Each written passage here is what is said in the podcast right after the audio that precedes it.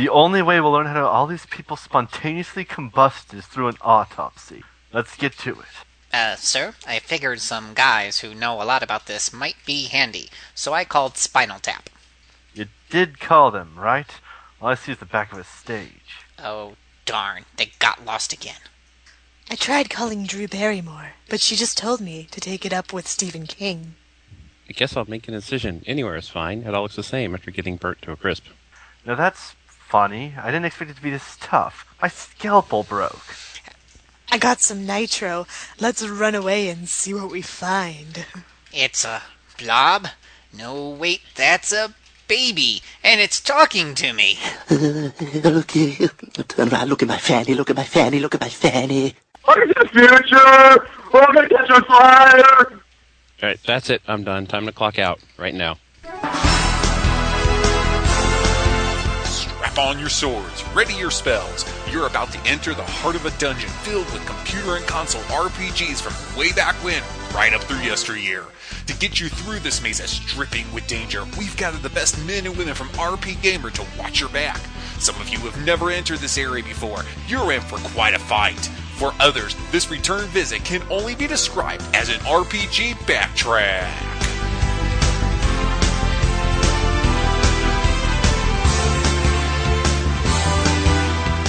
Here are the party leaders for this expedition Phil Willis and Mike Minky.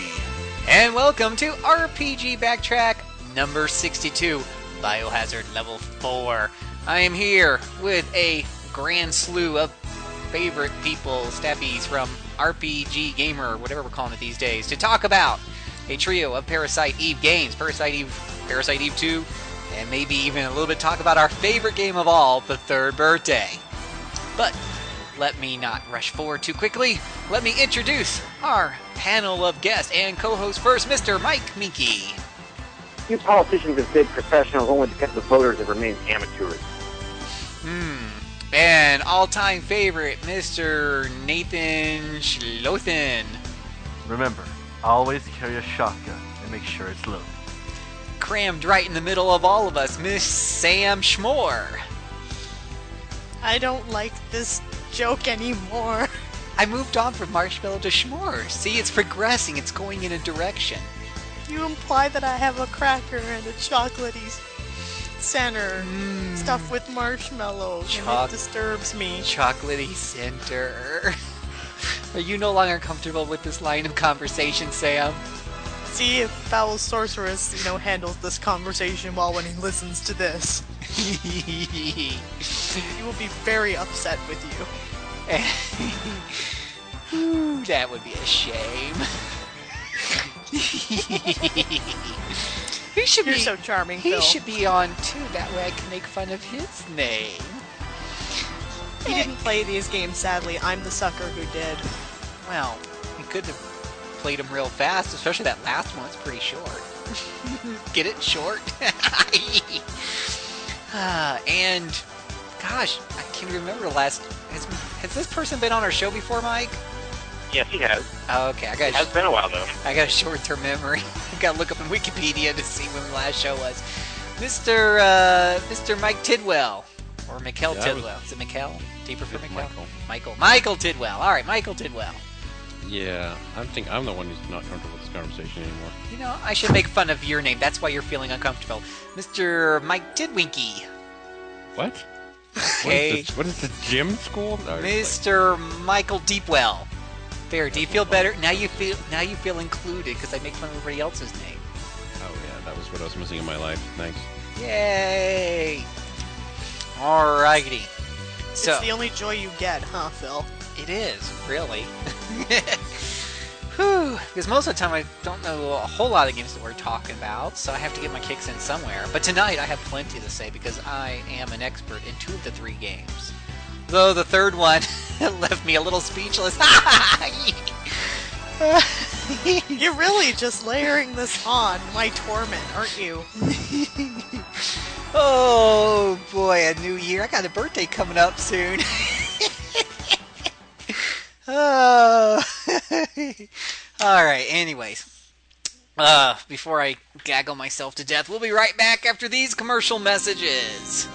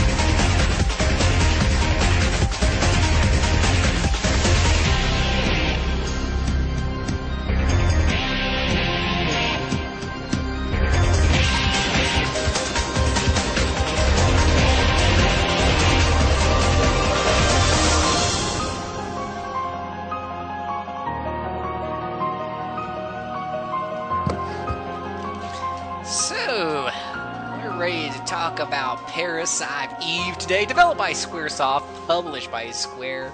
Uh, EA here in North America, released on the PlayStation platform in North America September 9th, 1998, and re released on the PlayStation Network not too long ago, March 15th, 2011. This is a single player action RPG rated M for mature.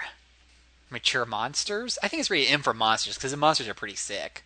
I I don't really think there was like people taking off their clothes or anything, though there is that one steamy shower scene. Yeah. Yeah, well, there's actually the final boss. that's- Uh, there's some nudity, various things, and towards the end, but that's about it. Yeah. No blood at all. Did y'all hear something? No. There's a guy hidden in the distance. Yeah. Mike, come back into the light. Um, I have no idea what that was, and you'll never know either. so this It's is been, it must have been my mitochondria manifesting in an evil way. So this is a horror action uh, RPG developed by SquareSoft. Um, this this, uh, is a little bit unusual because it's actually a sequel to a novel, uh, Parasite Eve, written by a certain uh, Hideki Sena. Hideki Hideki Santa. There you go. But I it- have actually read the novel, so I could tell you lots about it. oh, goody! Why don't we start off by talking about the novel that inspired the series? Well, Well, the First off- backstory given Oh, to sorry, it in the Nathan, games go. is. There's the, the, I'm actually kind of curious myself- myself about it, considering the little tidbits that it met reference in the original Parasite Eve make it sound really weird. So is- is, it really that weird in the actual reading? okay. Well, here's the thing. First off, my personal preference: Parasite Eve is one of the most boring novels I've ever read. Get out!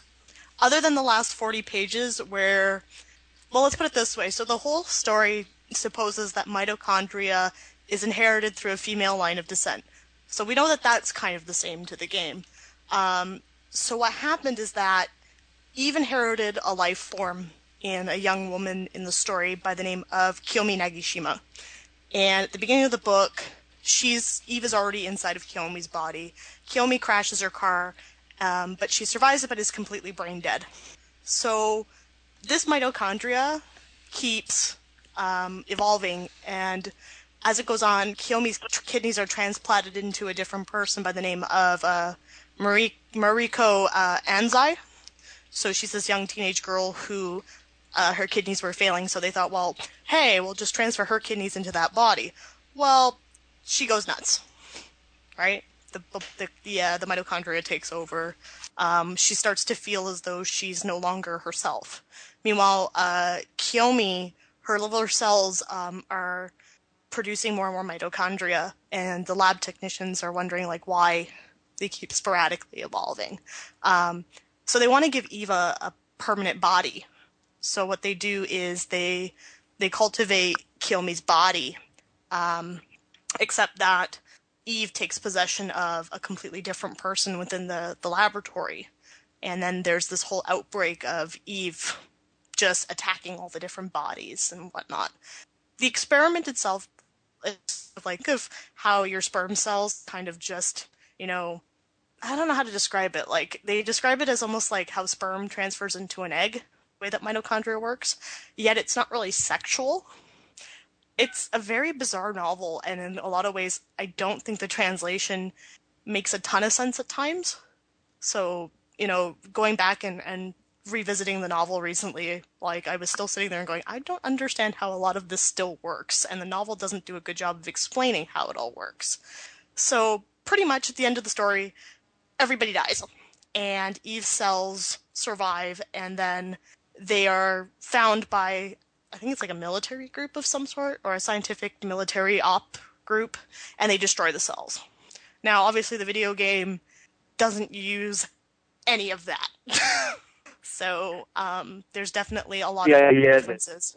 Within your cells, there are many parts, but only the mitochondria have the desire to become separate of all the other parts of the cells and can actually live outside of the cells and will take over and just destroy everything because who knew? The mitochondria in your cells are power seeking, dominating things since the dawn of time. Well, I forgot to mention actually that one kind of like the best part of the novel.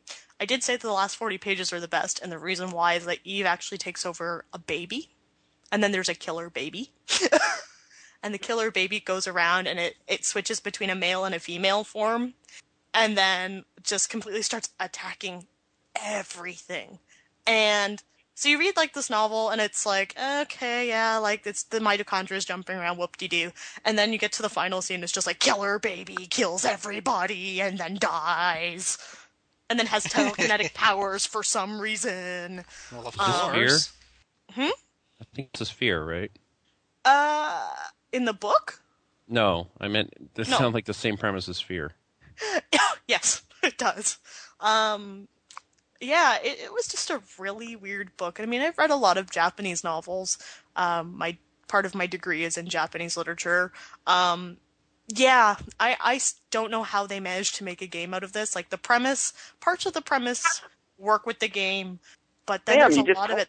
made a game out of it. They ignored almost everything except the central concept and made everything new. But what about the killer baby? The killer baby would have been awesome. The killer baby's the final boss of Parasite Eve. Yeah, I well, I haven't gotten to the final boss. I, I have a confession in that I never finished the first Parasite Eve game because I had it completely stolen from my collection, and I was at the Ah. final like the final area. Yeah. So Sorry, but well, yeah. The killer baby. no, that's okay. I boss. I'm.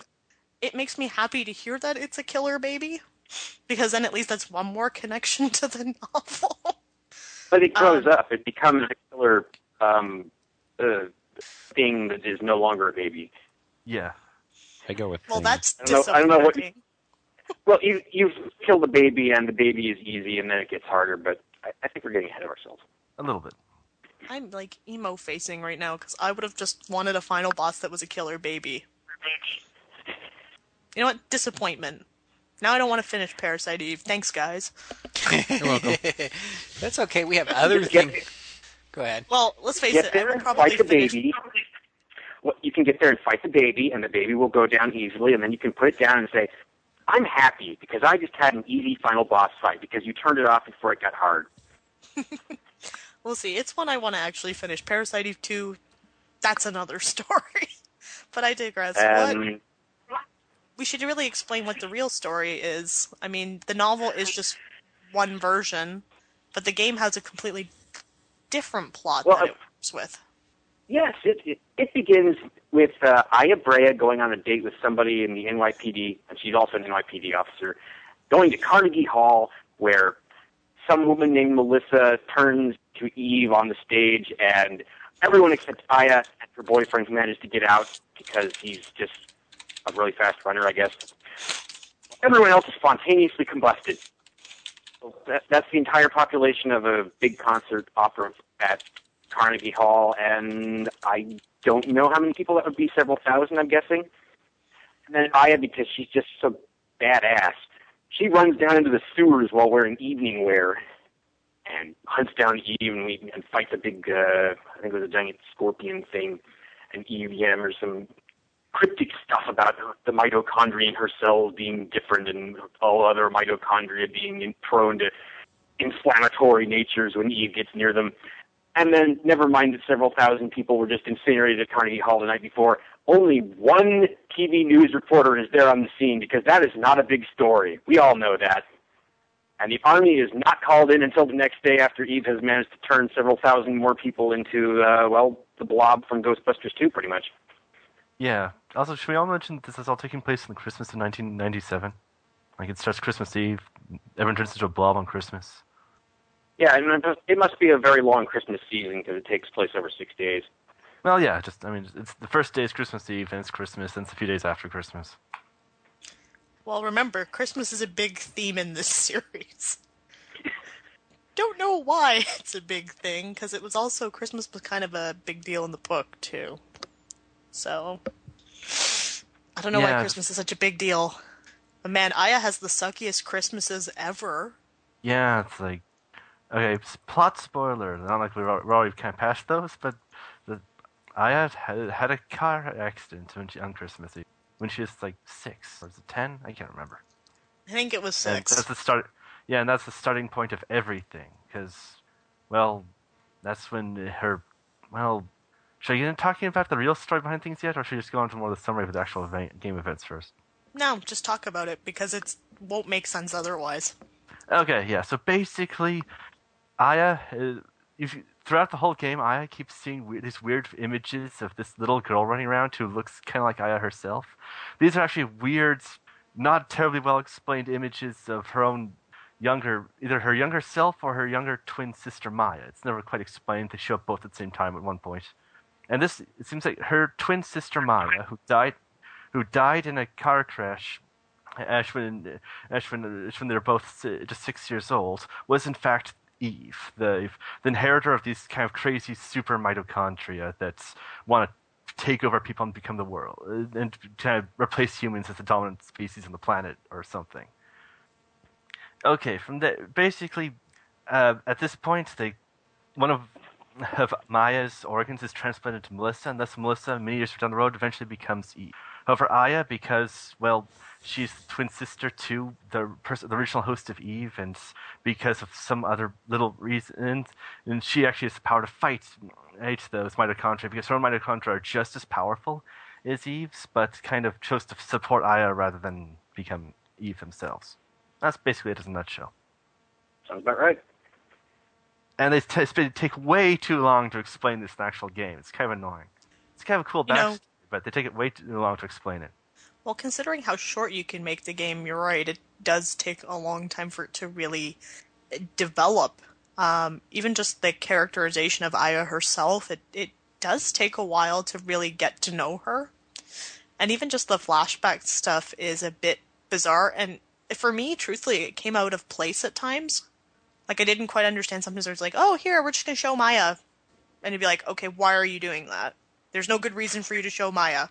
And then they're like, oh, now we're going to explain why we're showing Maya. And I'm like, ugh, so frustrating. I like the idea of the story. Um, the localization, like now that I'm replaying it, is pretty special at times.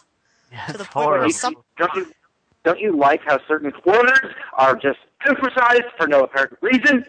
Yeah, At least that's I don't. It's a pain in the ass for a localization just to look at. Sometimes I'm just like, why is this word being emphasized?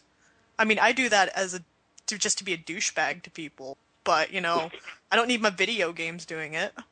Yeah, it's just also just various complex, important concepts aren't explained well, and other such things. It's just not a terribly great localization. The story itself it just is paced badly. Just they don't reveal information in a logical way, and it feels like Aya herself doesn't really discover things when she should. She doesn't know things she should know. It's kind of weird.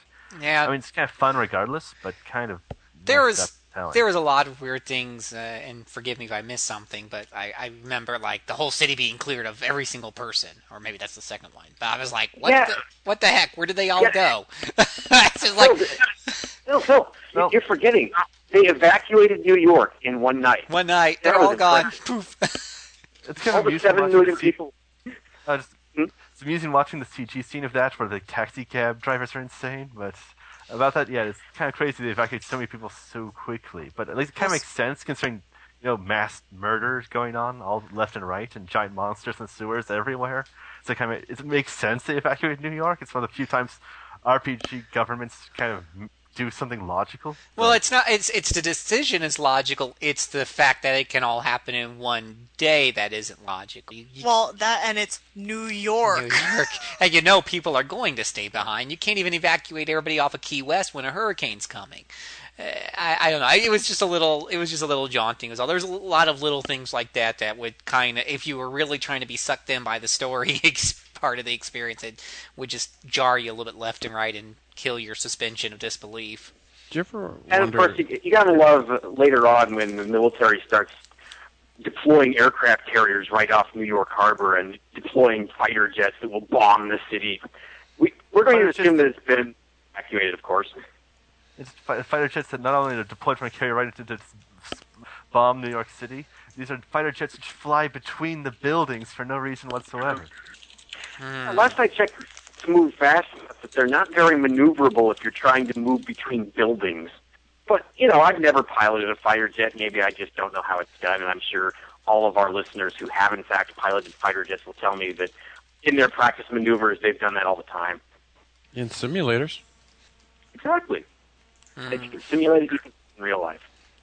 Well, maybe not.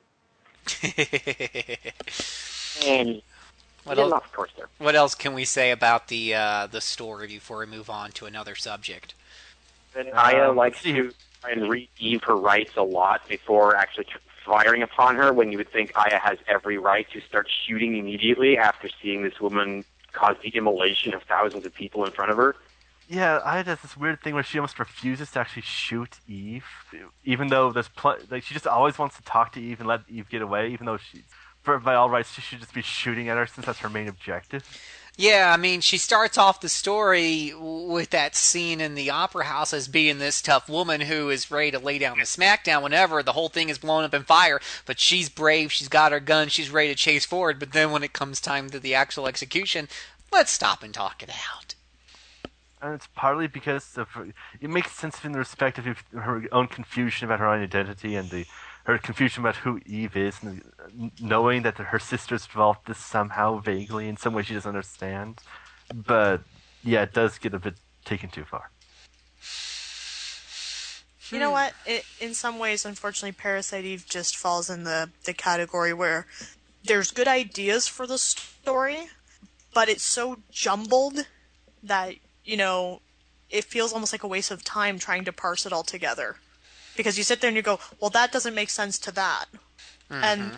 the example of Eve is spot on. Aya constantly feels this desire to speak to Eve, but Eve's looking at it and going, I don't want to have a conversation with you. I want to blow shit up. and, like, it, that's so truthful, though. I mean, if you look at the end of Act f- of Day 4, that's a perfect example where Eve's just like, you know what? You're wasting my time. I want to blow up this hospital. So either get out of here and get out of my way, or die on the building. And that's pretty much what she tells Aya. So I'm looking at Eve and going, damn, you're smart. Aya, stop being dumb. and then she dies because I kept dying there. Oh, and But- then there's the, the doctor in the New York Museum of Natural History who is transparently evil but doesn't reveal it for a little while. Yeah, it's just you don't even know why he's being evil. It's just he kind of wants to be evil. He is. Let's put it this way: a lot of the characters in this game didn't make a lot of sense. Like I have a problem with a certain character in this game, but I have more of a problem with him when we get to third birthday. Yeah, he's just Which is, kind of uh, creepy in this one, but I imagine it must Well, be much worse in I- third You're birthday. referring to Maeda? I think Yep. I think this is an excellent segue to go into our character section. So, why don't we start talking about characters? Maeda, creepy doctor, is far more creepy in third birthday. yeah, uh, Daniel kind of cool but kind of useless. And you have to okay. Daniel started is the interesting character. He starts the odd trend in this series of people who spontaneously combust yet survive. Like it's explained in this game that people spontaneously combust because spontaneously combust because their mitochondria just go on overload, so they're basically incinerated from within. He does this twice, and yet he lives both time without any noticeable injury or pain. And the second time, he's diving from a helicopter, which is hundreds of feet in the air, to toss Aya some special ammunition. And not only did he start to get incinerated, but he just fell about 500 feet straight into the water. At last I checked, he was not in great shape, so he's probably not going to survive that either. Yeah, New York winter ocean. That can't be easy to get, deal with in any condition, let alone when you're on fire and just fell from 500 feet out of a helicopter. And yet he just comes out just fine. Yeah. Yeah, totally makes sense, guys. Totally. You're right. We don't need to question this at all. It's action movie logic. It really is, though. It's like Die Hard, but not quite. It's like, I'm No, jumping out of a helicopter. Okay, Die Hard. Comparing Die Hard Yeah, to bring up the- Parasite Eve is, an, is not really good because Die Hard is good and Parasite Eve is questionable. Yeah, how about Die Hard? No, Live Free or Die Hard. How's that? Better. that works just fine. But oh, I don't really remember a lot of the characters even as I'm replaying the game because a lot of them are just really expositionary. They're just like, I'm here to tell you this important detail, except for Maeda. Maeda is the only case where he doesn't fit that bill, but every other character outside of Eve, Maeda, and Ida, or Aya, are pretty much all like, here, you need to do this to go here. Like, what was the point of the little boy and his dog, and then his dog turns into an evil mutant? I didn't see the Well, point Well, he was. Daniel's son, Whoop-de-doo. and that shows you that Daniel is a family man. Whoop-de-doo. that's all it shows you. again, I didn't see a point to that because it has nothing to really add to the story. Other than, wow, poor Aya, her poor police station got attacked. Oh no, Daniel's son's dog. I felt more sorry Okay. for the dog, but I felt more sorry for my brain having to try to parse what the hell the point of that was. Ouch. Sorry, that that th- I I don't like when games decide we have to throw in a pointless bit to the game that doesn't add diddly squat, because that feels like a waste of time. And the third day in this game was a waste of time in my books. Yeah, it's But kind of third it's kind You're saying Well, that just having the dog change into a boss and nothing else in the police station be affected made no sense. Is that right? No, it makes sense in that context, but I don't see the point story wise why that has to be there. Well, yeah, that's the thing. The third day is kind of weird because basically nothing happens to advance the main plot. I found it fun anyways because it's well a fun defense of your own home base kind of thing. But it's like Yeah. The simple question is like if if Eve really wanted to blow up the base, she could just do it. She could just walk in and spontaneously combust everyone there. So some of the convolutions that okay, she's technically running as a decoy operation for Aya, but even then she doesn't do a very good job of it since she's basically decoying Aya away from something Aya's still going to go to the next day anyways. But Well, and and I exactly agree with you about that. It's it's one of those things where yeah, it's neat that she gets to defend her home territory, but it's all about chasing Eve in some ways to get, you know, the whole sentimental aspects of who am I. So what does this whole third day add to Aya's journey? It adds nothing other than here's her home base being attacked. Whoop de doo. Like Yeah, that, that's and the thing. that's the part that annoyed me because it felt so pointless to the other chapters. Like compared to like finishing up the fourth chapter now, the fourth chapter gives you lots of detail about why things are the way that they are. So does the second chapter. So does the first chapter. So the third chapter felt like filler to me. Yeah, that's the thing. It's like Parasite Eve is an extremely focused game, really extremely zoomed in on the interactions between Aya and Eve. So things that aren't focused on that, like the third chapter, do feel a bit out of place in an otherwise kind of very much focused game. Like so far it's my only complaint I'm having with the story. Like I, I'm I'm enjoying what I understand of the story considering it's a convoluted mess.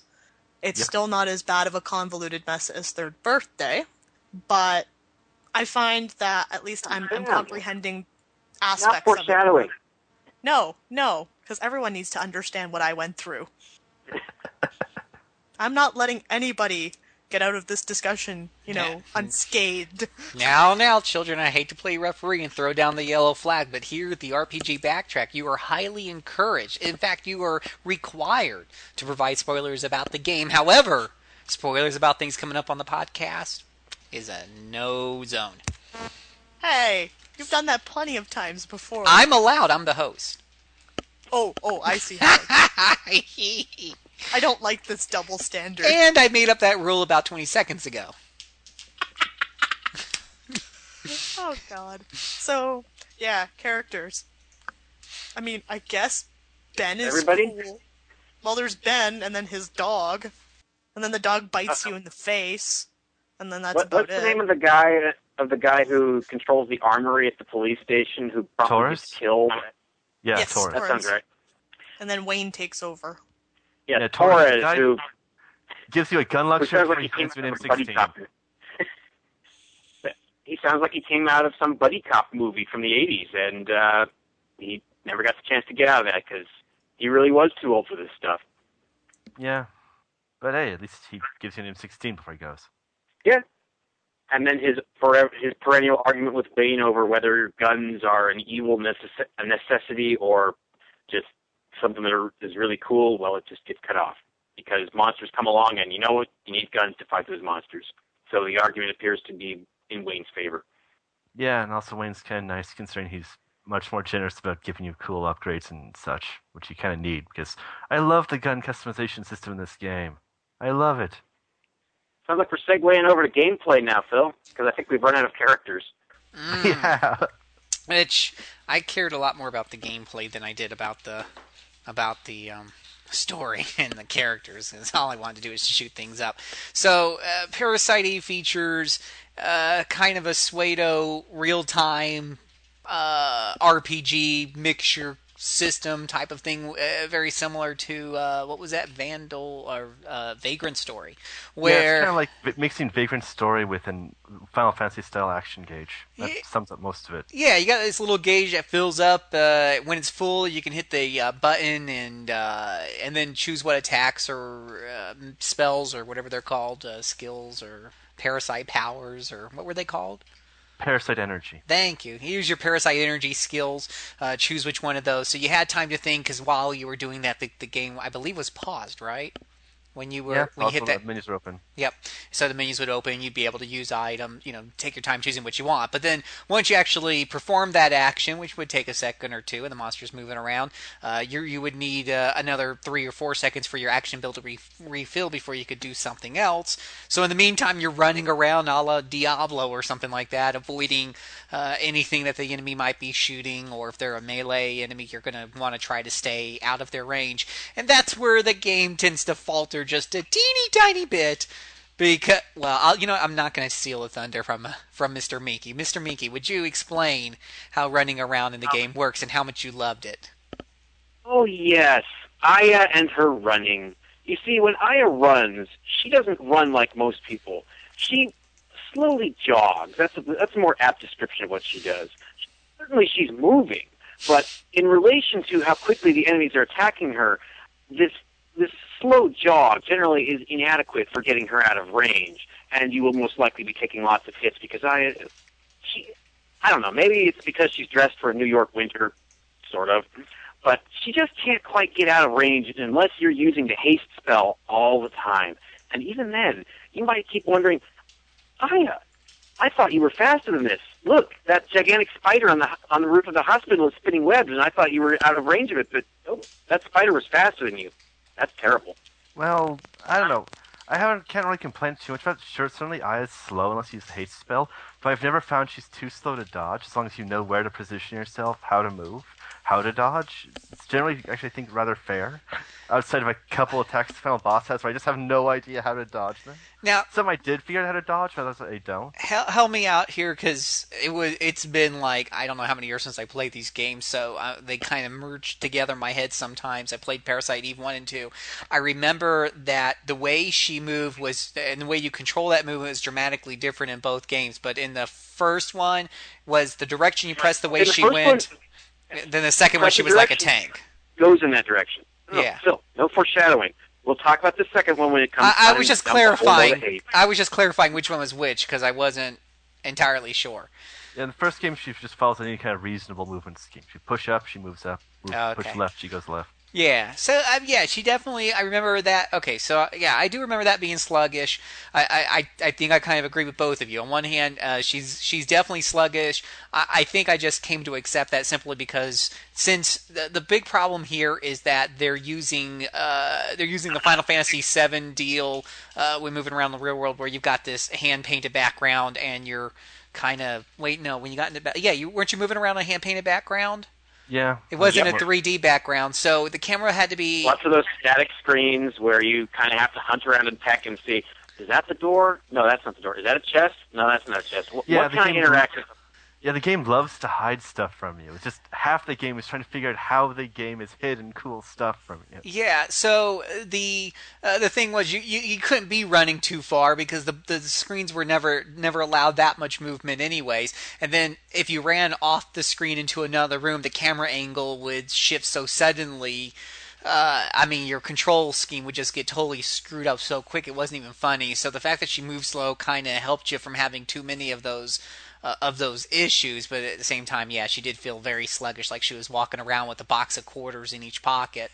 Um, Actually, we can't know how much ammo she's carrying. She's carrying a lot more than a box yeah, of quarters. she's got the ammo. Yeah, she's she's got all that ammo she's walking around with. But at the same time, yeah, as long as you kind of knew what was coming and you got used to the enemies, it took a little, you know, it took a battle or two to get used to. Let's say, I think it was the rats who threw those little whatever it is that came off their tail, little spikes or something. But they didn't; those spikes didn't move too fast either. So you knew they were coming. You knew what direction they were going to go, and and if you anticipated that, you could get out of the way.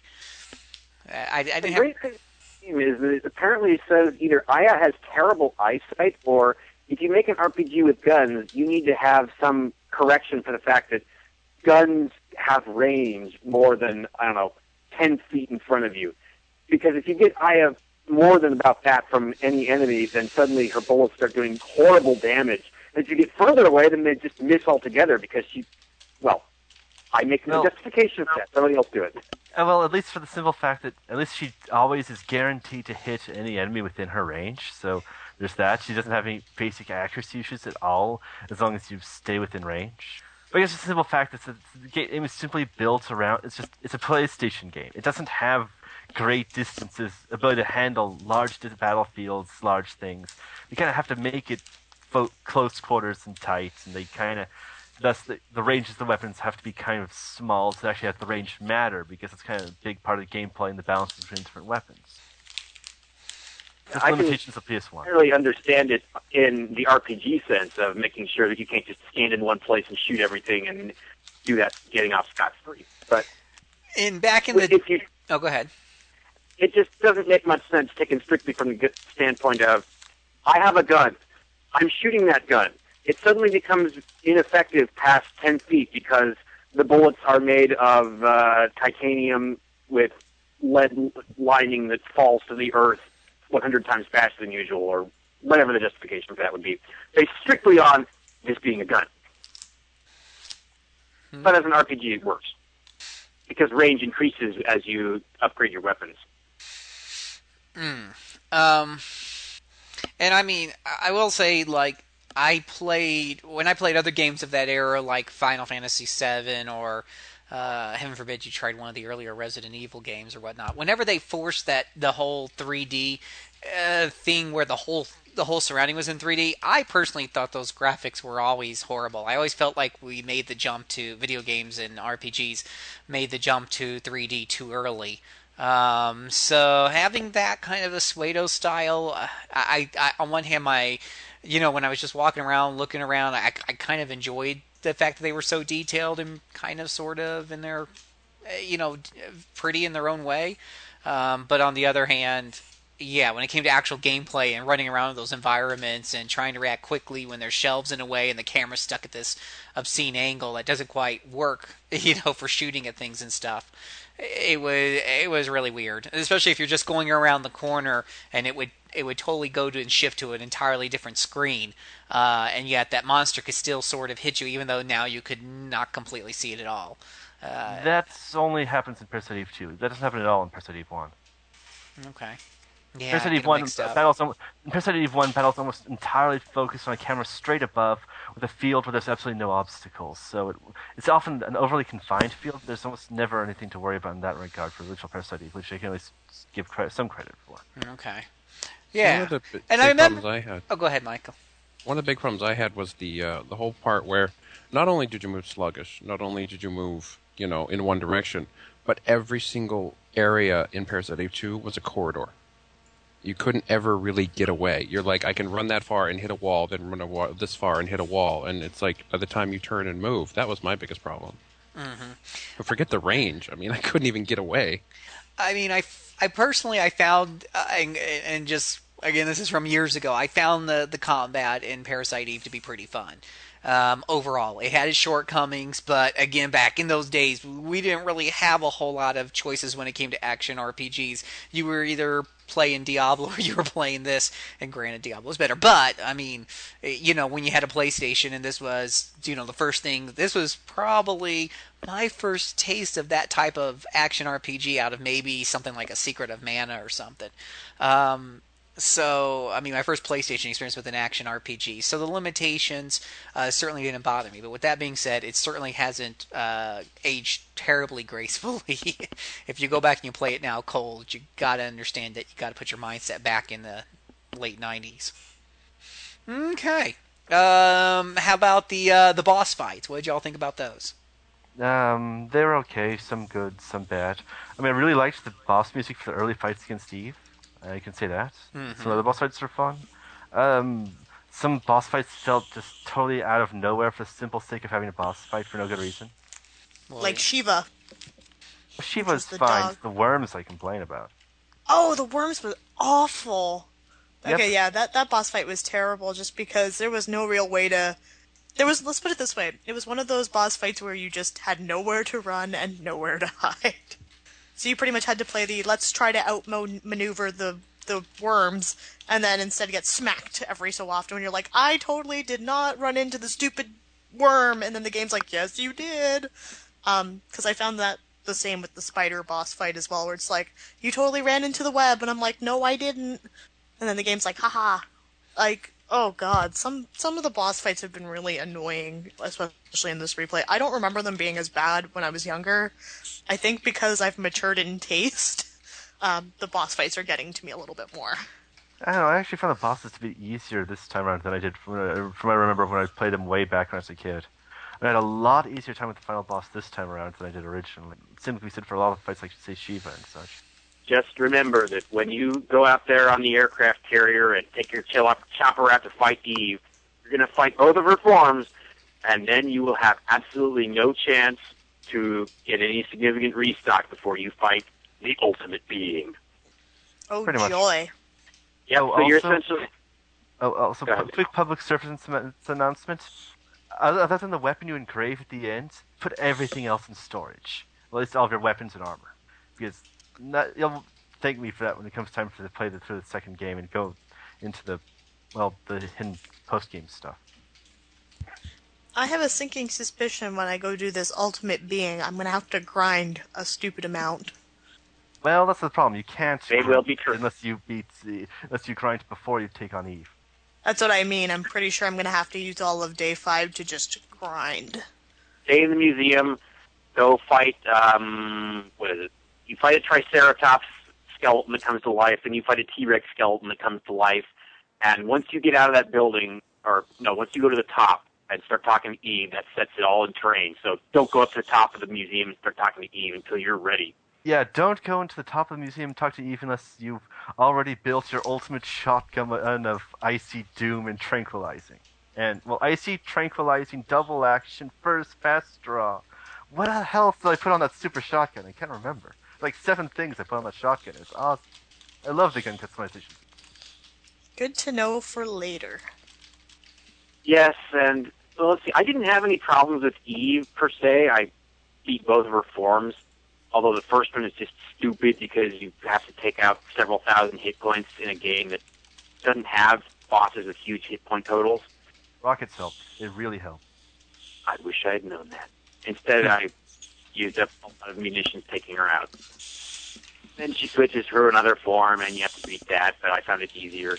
And then the sixth day begins, and the ultimate being pops out as a really fugly baby, and you've got to go fight it. You kill the baby, then it turns into this thing that could be any number of things. With, with PlayStation visuals of this era, it's kind of hard to tell. Kind of like an know what it is. adolescence with wings. Wings that break off and become their own creature after you do some damage to it.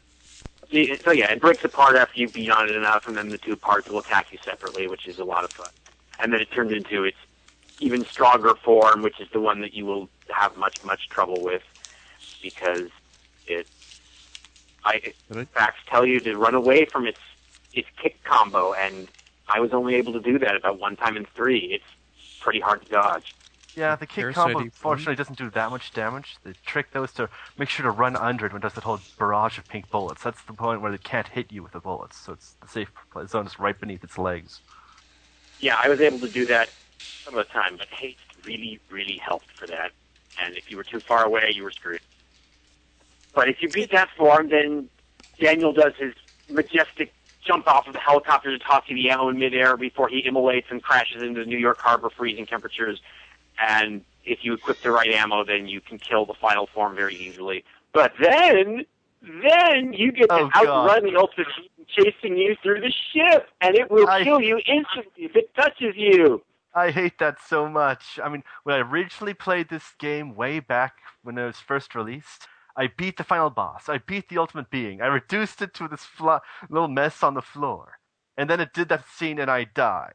And I never played the game again because I hated it that much. I never actually saw the ending to the game because I beat the final boss, but I couldn't do the stupid running thing. It took more tries than I'd like to mention when I came back to play the game for this podcast. It's just that's a really stupid section. You beat the final boss, you not only destroy it, you you dismember it entirely. But once it's reduced to a puddle flopping around like a fish out of water, suddenly it's a chase scene where it'll kill you and you can't shoot it and finish it off for some unknown reason.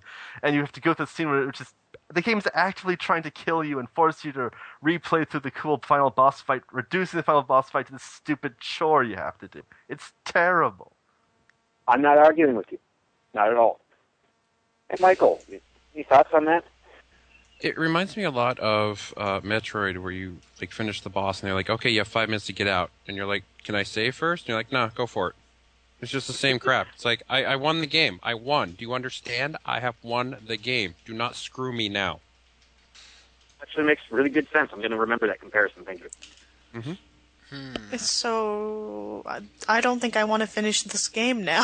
by what you've made it sound like, and I mean, you know, Phil's gonna yell at me, but the Yeah, third birthday does the very same thing. simple. So, you know. You know. just have to do everything perfectly. All the time. Oh yes, because I can do things perfectly when I didn't even know that after I had to beat the stupid spider boss, there was that 60 seconds to try to find a corner to run out, except everything is gray on gray, so you can't tell where you're going. Yeah, it's like that. except F you game. oh, this is even making me cry even more. Well, okay, it's worth it to fight to fight and defeat the final boss. It's just maybe not necessarily worth it to get past the final bo- boss because uh, I mean, it's not worth it to get past that part after the final boss because you know what? The ending is weird. I'm only willing to do it because I'm actually curious what the Chrysler Building is like, which is the yeah, on the second playthrough of the game and onwards, you get to go into the Chrysler Building, which is a, this massive post-game super dungeon full of powerful new enemies, and lots of new equipment, and a super final boss at the very end, which I've never seen, but it seems like it might be interesting to go for one day. I saw it. I saw it because it, this, is, this is the wonderful thing about playing the game in this day and age. I can just decide, no, I'm not going through all 100 floors of the Chrysler building to fight the real Eve. I can just watch it on YouTube. Which probably makes me a dirty, rotten cheater in some circles, and I'm, I will accept that label. Meh, not worth it, I bet. All right, so let's uh, wrap this up. We still got two more games to talk about, and I believe there's enough diversity between the three games to go to warrant a wrap up uh, separately of each one. So, for those of you who've been on the show before, you know this works. You get 30 seconds on the clock to either convince our audience to either buy it or avoid it. We'll start off with Mr. Minky. Let's see here. I did not have an unquestioned good time with Parasite Eve, but I did have some good moments with it. And yes, the plot has a lot of holes and makes no sense in places, but I commend it for being something I have not seen before. I, the more RPG plots I see, the more I applaud novelty. And in that respect, it most definitely succeeds. And the equipment upgrade system of the game is really nifty, and I like that part of it a lot. So on balance, I give it a recommendation, but not a glowing one necessarily.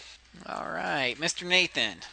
Okay, well, basically, this game has a great equipment system. One of my favorite attack abilities ever, Liberate, where basically Aya becomes a winged angel of utter destruction and death, which is just, just ridiculously broken and fun. And finally, this is the game that came with the demo disc that introduced me to Xenogears, I believe, which I will forever thank it for.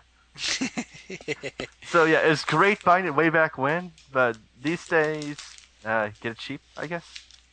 Alrighty. Is it is it worth? Uh, I guess uh, the acid test we could give this here, whether or not you recommend it. Is it worth the ten dollars it's going for on the PlayStation Network? I'm assuming It's only ten five, dollars. Phil. Oh, it's only five. They reduced it It's only- further. it's like five or six. I swear I um, paid which 10. is what I which is what I did, and yeah, um, I don't know if I can recommend this one. All right, Sam, it's your turn. Go. Don't know if I can recommend it. It's it's like June said. There's a lot of neat ideas, and uh, even though the plot's full of holes, it's different, and it's different in a fun way. But that being said, there's no fun in obviously doing a final boss multiple times to the point where it's like, game, seriously, now you're outstaying your welcome, bite me. So I'm not looking forward to that final boss. I don't know if I'll finish it. So right now I'm on the whole, you know, two thumbs middle. How does that sound? Two thumbs middle. Uh, Mr. Tidwell. Back in the day, I would have said without a doubt, but today, I think that we've evolved a little too far. I think we're too spoiled now by stories that make sense. We're too used to controls that we really like, and uh, I don't think now it's really worth playing. I don't think you're going to miss anything if you don't play it. And uh, yeah, I mean, you know, um, for me, I would I, I enjoyed it when it back in the day. I'm looking at it through rose-colored glasses. Uh, like I said before, it, really didn't age uh, terribly great.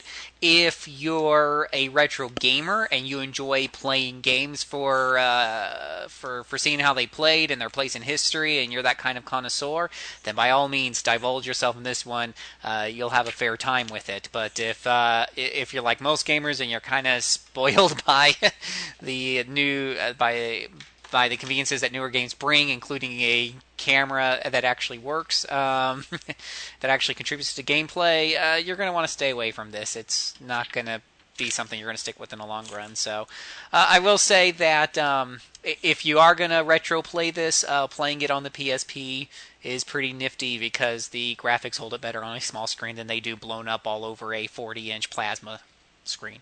So, I've I've kind of dived back into it to prep for this, and I like it better on the smaller screen.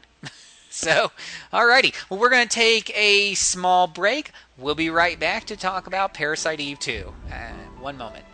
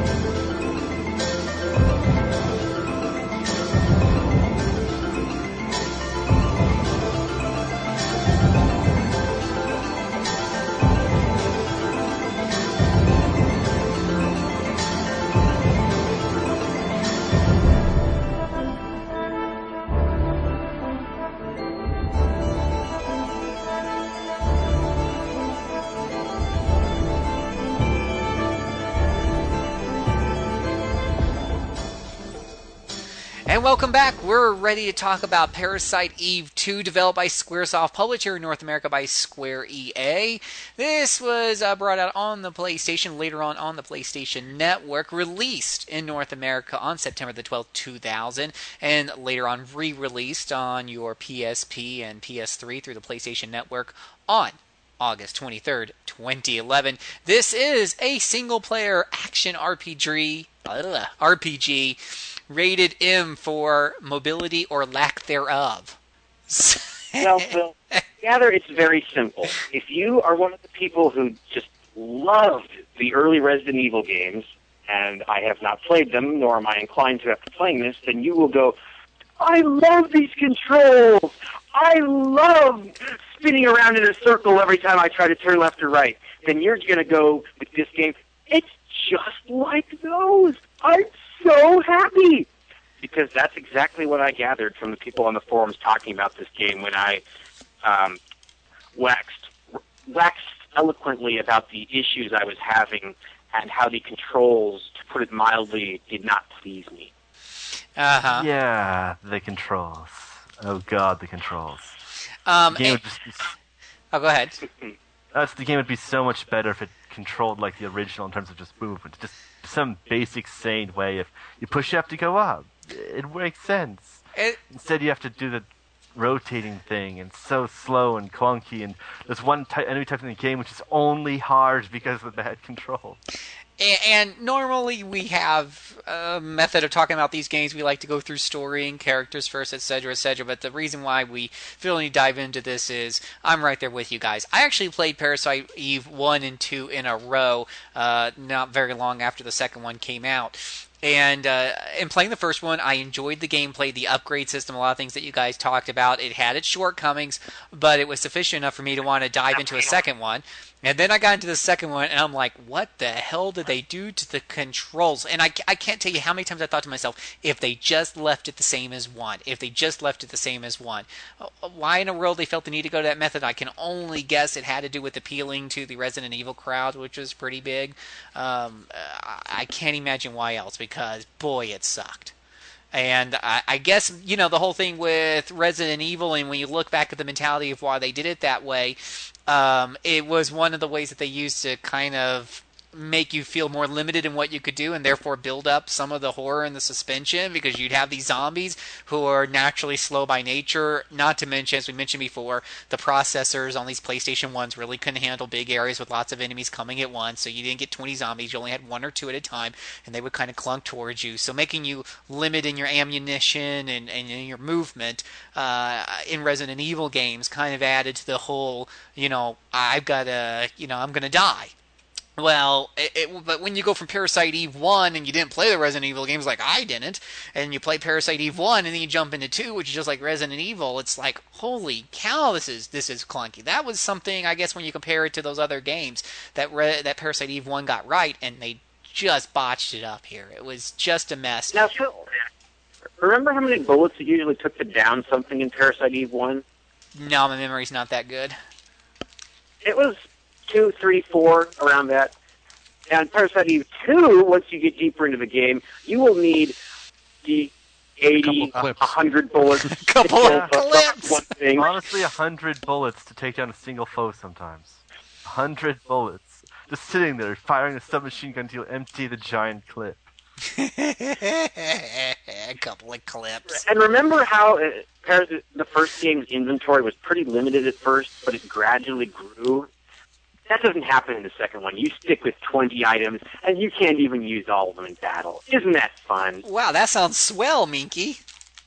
I know! I, again, this just think goes, but this goes back to building a stronger, uh, you know, feeling of suspension and horror because you're limited in your supplies. That's what the Resident Evil games were based off of. Well, Well, let yes, I can totally see this. This this is indeed horrifying, but not in the way the developers planned. Screaming, yes, but I'm not screaming in fear. I'm screaming in rage. Okay, can I chime in here a little? Sure. Okay, the thing is that the I actually the inventory is kind of annoyingly compacted in the game. The turning controls suck. The camera angles are just maliciously designed. You spend more time looking at Aya shooting than actually seeing what she's shooting at. And the targeting cursor is just not nice at all. But other than that, I actually rather like the gameplay in this game, actually. The more I've been playing it, the more I kind of get to like how it kind of flows and works. Like, it's very Why, much... Nathan? Hmm? It sounds like you're not a fan of seeing something targeted, but the game not showing you that there's a wall in the way. So if you start shooting at that target, you're just going to waste your ammo. Could that be Actually, correct? Yeah, that's one problem. I'm more of a problem with the fact that I've just downed two enemies and rendered them harmless, but there's a third enemy just past them. But no matter how many times I hit square to retarget, it won't target that enemy until it comes up and starts stabbing me, and even then I still can't target it. That's what I hate. Ah, so- those are great moments. Bring a tear to my eye. These are the kind of things that we'll remember in 40 years when we're reminiscing with our descendants. Boy, remember when the controls in games were pretty bad? Boy, descendants of mine, you should be glad that you don't have to think about that. Hmm. Yeah, but still, on more on the positive side, I actually kind of like a lot of the, well, the, all the tactics you need to go through in the game. Sure, they've kind of stripped out some stuff I really liked, like the detailed weapon customization system. But there's still like brief sh- flickers of that, and the interesting armor variety, the interesting weapon variety, the fact that different weapons play very well against different foes. That enemies will really hurt you and drain your resources if you fight them wrong, but if you figure out the right way to beat them, they can be really easy. So there's a lot. If you figure things out and manage your resources right, the game can be pretty fair and fun once you get past the bad controls and weird camera angles. Yeah, I'll say I finally, I never came to accept the controls, but I came to work with them less badly. And once I got into the shelter, I never died again. Yeah, I I I played through the game. Well, not all the way through. I played the game twice. The first time through, um, uh, I think the gameplay just kind of killed it for me. But the second time through, uh, I was bound and determined to get through to get through it, and it, it grows enough on you to where you it learn to accept it and work with it. Um, uh, it's not going to win you over. It's something you got to learn to accept. But once you do, it, it, it can grow on you a little bit, at least enough to get through the game. So I got through it, and that's saying something. I'm working my way through it. Almost there. Couldn't quite beat it in time for this podcast. Oh. Originally, I didn't get through it at all because I I, I got it way back when it was first released. But the problem was I got stuck on these stupid Resident Evil puzzles. Oh, You know, I can oh, always deal with the controls, thank but you. I can't deal with these ah. puzzles. that's a that's All a all right, Nathan. I have to bring this up because there was an F- one part in this game. I'm sure you found it by now if you're talking about the puzzles. Remember the block of 16 with one empty space, and you have to shift everything around to get the symbols in just the right order. That was no problem. I made it through Avalon code, so sliding puzzles mean nothing to me anymore. It's it's just that I hate that style of puzzle in real life. I never play those if I can avoid it. And here the game throws something I absolutely despise at me and makes me do it. Game, go to hell.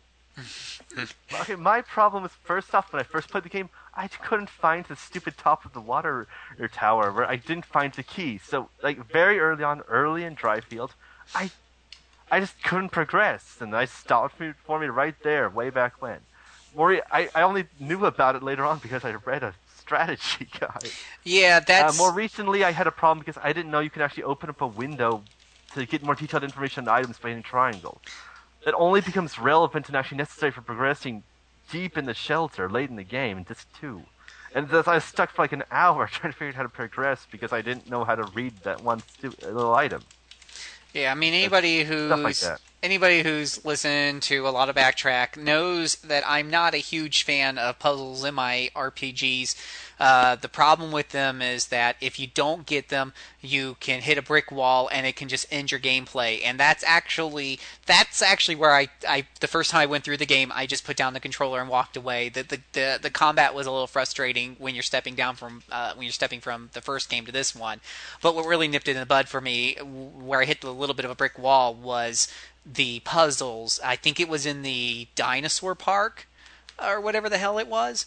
And that was enough for me to just that was the that was the big huge log that broke the camel's back and I walked away. The second time I went through it, I, I even knew before I sat down I was going to go through it with an FAQ in hand because I can't stand those types of puzzles uh, in my games. If you don't get it, uh, I don't like them my RPGs. And in pen and paper, it's a lot easier because you can set it up to where if the party doesn't get it, you can drop them extra hints. You can make it to where they're really not required, gives them an extra battle, or makes it more difficult. But you know, they're not actually you know enough to stop the entire pen and paper session. But in a, in a computer game or a console RPG uh, like this, it's okay if they want to put them in to give you an extra powerful item, and if you miss it, you miss it. But to to make it to where it's required to move forward just makes me want to take my head and bang it against a wall a few dozen times. Yeah, like, I mean, there's some of the puzzles in here really bad too. Like, it's one thing to have a vaguely defined hint trying to tell you how to move to the next puzzle. It can be frustrating, but you not only have one vaguely vague hint, but four vague hints, all in different con- in such places. Three of which I didn't even find. Some of which I couldn't even find, even though I knew where they were. And the one I did find was half erased. And none of these hints are actually in the same place as the thing they're hinting about. Yeah, that's just a guide thing. I, I'm not even going to touch that. So uh, we jumped really fast into the whole gameplay section and totally sped past the uh, story section. So let's backtrack over to that for just a moment. Who wants to talk about the story? Okay, one sentence description. The story of this game is whack. It is. It is on weed. what about uh, Mike? I'm, I'm sure you can give us more detail since the memory is much more recent in your head. Uh, I think Nathan's is pretty recent too, but I'll I'll just say this: the first event of this game, Aya has to go in, into a major office building in L.A. surrounded by cops, and I was getting Die Hard flashbacks from this, which is a bad sign because if I'm thinking about Die Hard, I'm thinking about something I'd rather be doing than playing this game. But it sure as hell reminded me of Die Hard. Here we have a big office building in L.A. surrounded by cops. Explosions are going off in it. Gunfire is going off. Um, but yeah, okay. Uh, it's three years later. She's left the, the NYPD and is now part of the special FBI bureau called MIST. And I can't remember what that stands for, but it's something not so great that it Well, the M means justifies being called mitochondria, and that's about all I know.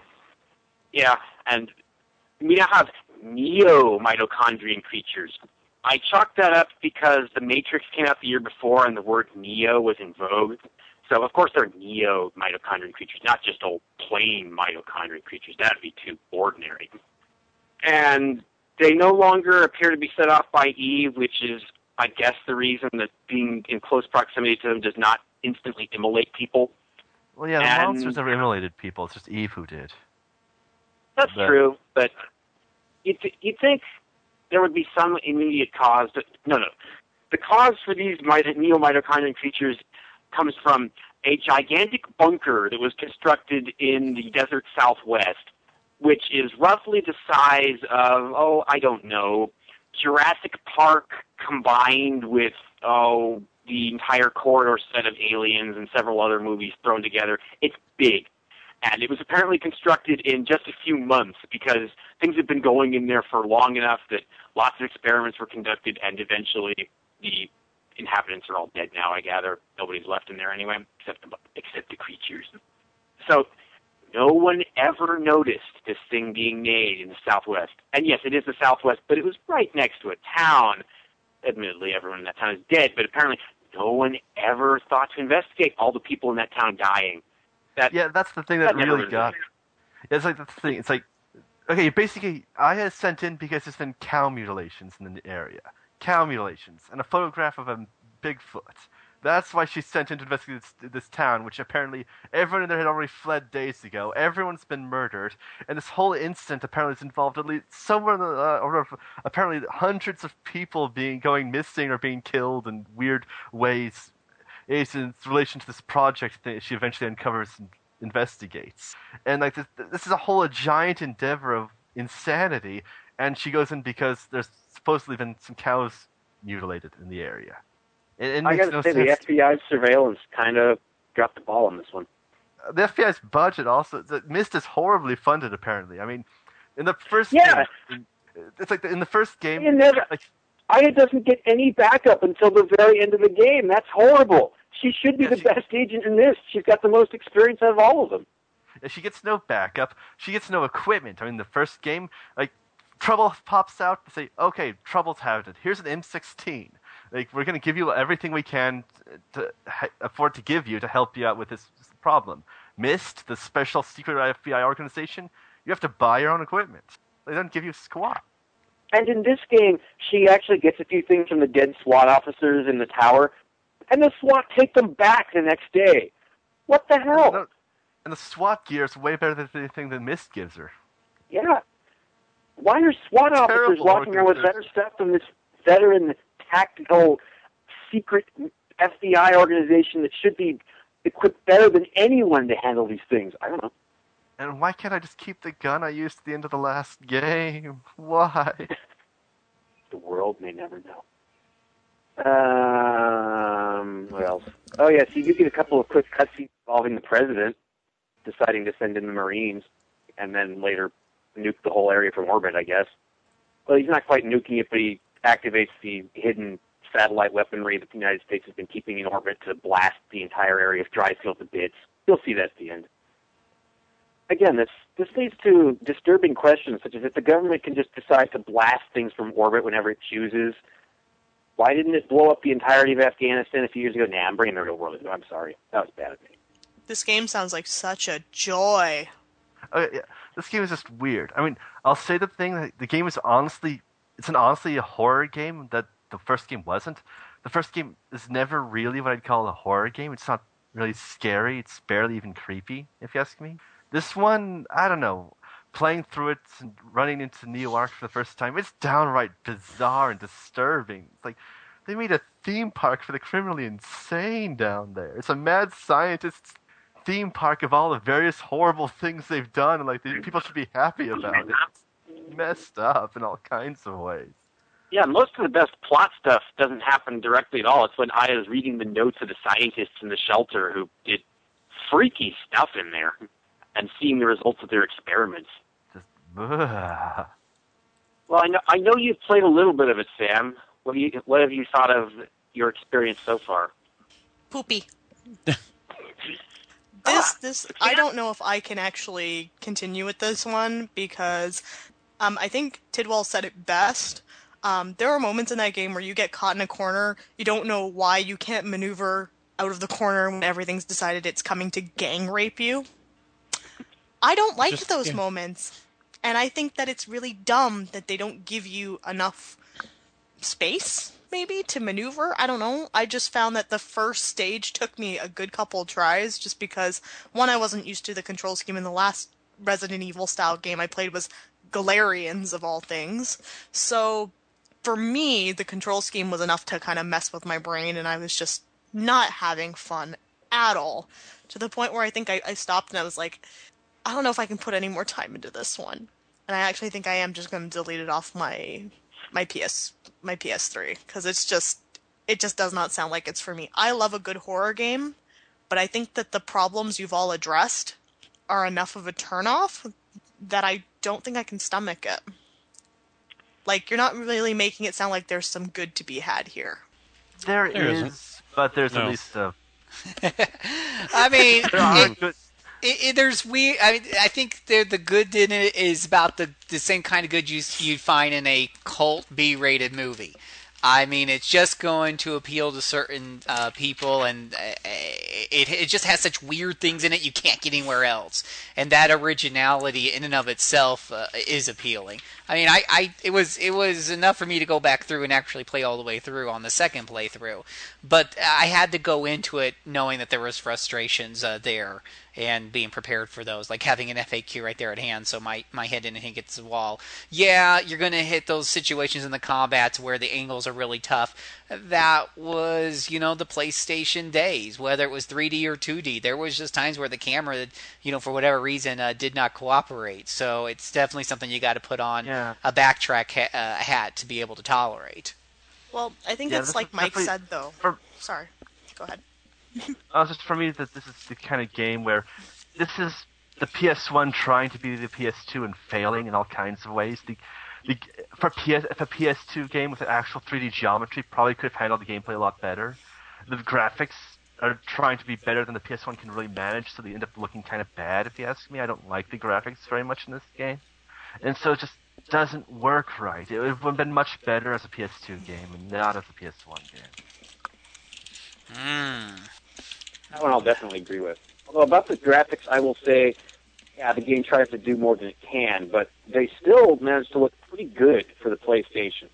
Just Yeah, they, I, I will grant that. It looks pretty good for a PS1 game. As long as you're talking about 3D PS1 games with pre-rendered backgrounds. Yeah, there's, well, there's a limit to good 3D PS1 games can look, and this is pretty much pushing it. Maybe Final Fantasy IX broke that limit. yeah. This Just quite 3D reach that level. PlayStation One games. I'm sorry, they just they just hurt my eyes, especially some of the RPGs. Wild Arms. Oh, oh my gosh.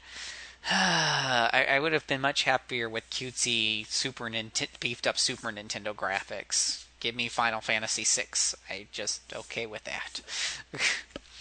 Anywho, As for the plot, I should mention, looking through a FAQ, I realized naturally after I had already done this that if I had gone back to Dryfield at a certain point, I could have rescued Pierce, who is some silly guy who has a crush on Aya and wants to run around in Dryfield and help her. But I got to him just a little too late, and he was a desiccated corpse on the top of the water tower. There, there is something I wanted to ask for the people who did play too. Because I've only played Third Birthday, so this one particular character kind of baffles me a bit, and I had to read up on Parasite Eve 2 before I had played Third Birthday for review. Can somebody please explain the purpose of Kyle Madigan to me? Okay, Kyle Because Third Madigan is- Birthday does a crappy job at giving me any sort of idea of who the hell he is, why the hell Aya's marrying him, and he's kind of a douche. Okay, I don't Birthday. know why she'd marry him. I haven't beaten this game at all after all, but he's basically the mysterious private investigator investigating the same things as her. He keeps running into her, occasionally pointing a gun at her, occasionally having his arm set on fire by her. Um, joy. I don't. He's just kind of being mysterious and weird as far as I've gotten in the game, and just vanishing on me, then of showing up to be helpful other times. I don't know. I still haven't beaten the game. Well, that's far better than what Third Birthday gave me, so thank you, sir. Oh. um, cause yeah, I know he's in the second game. I haven't encountered him yet. Um, but he's a particular character I have a problem with in Third Birthday, so I wanted to know if what I'm thinking about right now is the same in two, in that what kind of a character he is. I don't know. I find him just kind of unlikable myself. Well, he's not likable in Third Birthday, so that's a good start. Yeah, I don't know. Third birthday seems to drag out the, both Kyle Madigan, who's just kind of myster- overly mysterious and kind of gruff and annoying in two, but also pulls up Maeda, who's just kind of creepy and annoying in one, and kind of combines them together and makes them worse, from what I hear. Oh yeah, yeah. The horror Kyle stories are nonstop. Kyle is there partially so that Aya has someone to react with, because otherwise she'd be reacting with uh, what's his face, the guy who has a bum leg and thus doesn't move around much in Dryfield. So without Kyle, there would be essentially nobody for her to talk to for a while. And he's just out there as a PI, and it really doesn't make sense is how Aya seems attracted to him at the start, but it's never played up too much. It's obvious there's something going on, which seems kind of forced, but the game doesn't take it any further than that beyond stupid flirting dialogue a little bit. Yeah, that's basically it, as far as, as far as I've seen. Of course, I went the route where save Pierce rather than go with Madigan in the shelter, so I don't know. I probably missed out on a few scenes in my play. Yeah, if I had saved Pierce, I gather that I would have seen a lot more of him in his style. Yeah, it helps out a lot. He kind of replaces this guy with a lot of flirting with Aya. That's about it. So in other words, he doesn't really add that much to the story, but he's there to sort of be, you know, a comfort stick for Aya Yeah. when she has nobody to talk to. more or less designed to be the ah, what's the term? Uh, never mind. The the kind of like the classic noir thing of the woman who's dangerous but helpful. I think it's designed to be the male version of that for Aya. Okay. So, And he does serve eight purpose at the end when number nine, yes, the fiendish number nine, who you would have seen already, Sam. He's the guy with the freaky laugh. yes, yes, I, I know of that character. Yes, number nine is apparently on, working on behalf of the people who have been building this gigantic facility for neomitochondria research, and is trying to restart Eve by. There's a clone. There's a young clone of Aya that they've been using for the whole search process in order to get her mitochondria to freak out other animals or whatever. And it turns out Kyle was working with him all along. Or was he? Because then Kyle shoots him and says, "I was tr- I was playing both sides." Or it, it doesn't matter much, but there's apparently reason reasons at the end, and also so that he can have his leg shot off by the the orbital laser that the United States president has access to. Apparently, Wow. you can think of all sorts of weird things when you don't have a military. true. Probably. But the, So, but the military shot up golems, and I was fine with that. Anybody who's played that knows golems are nasty. Hmm. Okay, so we've done a pretty good job of going over the story, and we said everything we want to say about Bill. the characters. Hmm. Well, Oh, there you- was one more You thing. played That, through the whole thing. Mhm. Did yeah. anyone ever mention that she was uh, three years younger for some reason? Oh yeah, the, that was dropped in a little bit. Her mitochondria want to keep her at the ideal age as the ideal host. That was the explanation.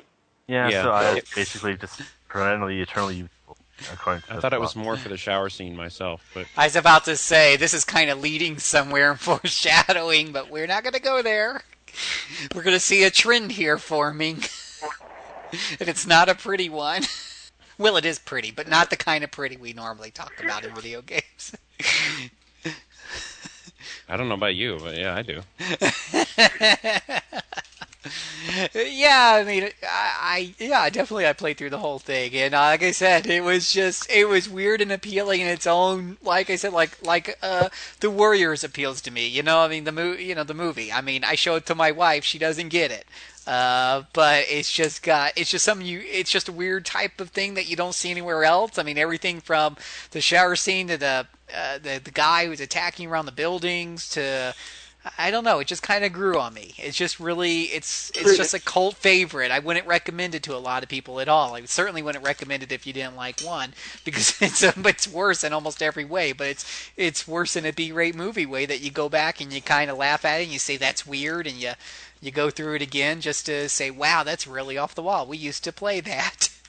I mean, when you get when you play so many RPGs that are that are just these cookie cutter go and save the world in a medieval type of fantasy type of thing and then you get something like this that's not only a different setting but it's so it's so weird. It's just so off the wall. Um, it, it, it propelled me through the uh, the bad the bad gameplay and the weird incoherent story that I never made heads or tails of. But, but then again well, it was, it was very simple, Phil. There was a, an extra governmental group trying to forcibly evolve humanity, and yes, that's the the totally wrong use of evolution. Mutate, but never mind. Trying to turn people into their next form makes perfect sense in Bond movie fashion. Expecting to see a guy who's derived from Blofeld in there stroking a cat behind the scenes. um. So, mm, alrighty. Um, anything else detailed any of you want to talk about before we wrap it up? I'll take. No, not really. I'll take that as a no. All right. Oh, oh yes, I, I I come up with something. Lots of stretches in Dryfield, like to spring exactly one chord on you of music, and that will be repeated over and over and over and over until you are sick of it.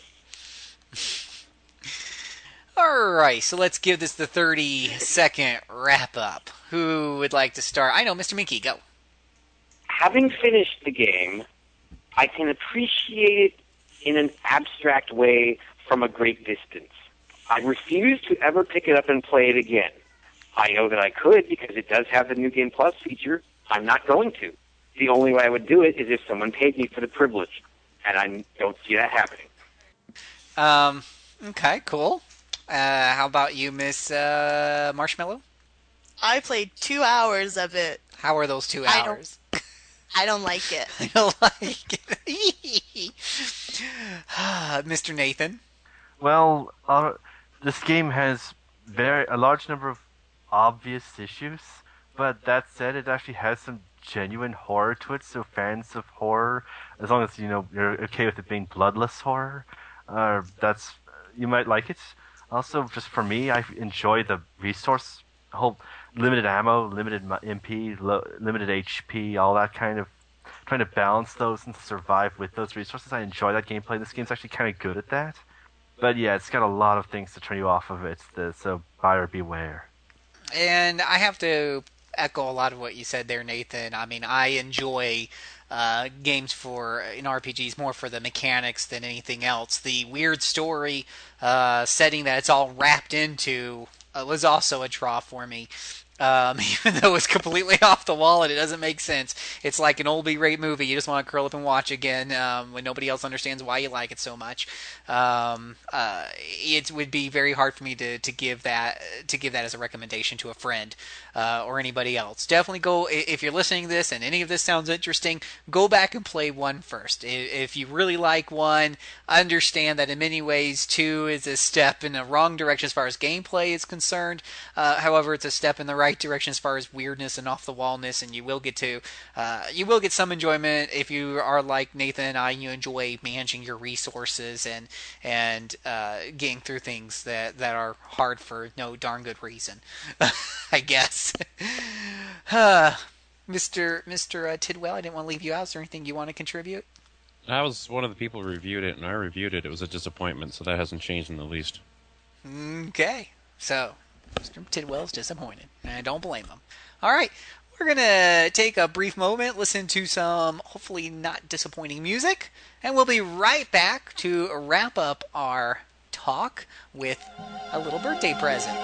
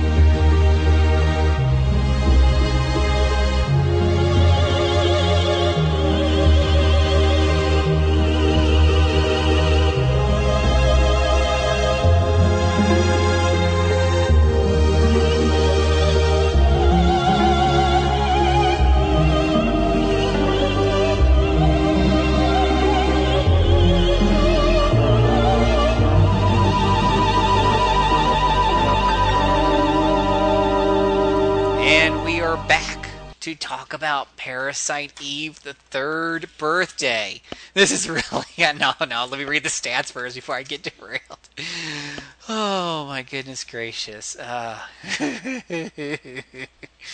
all right, Parasite Eve. Well, it doesn't actually have the word Parasite Eve in the title. The third birthday is uh, developed by Hexadrive. There's a name you know and love. Published by Square Enix.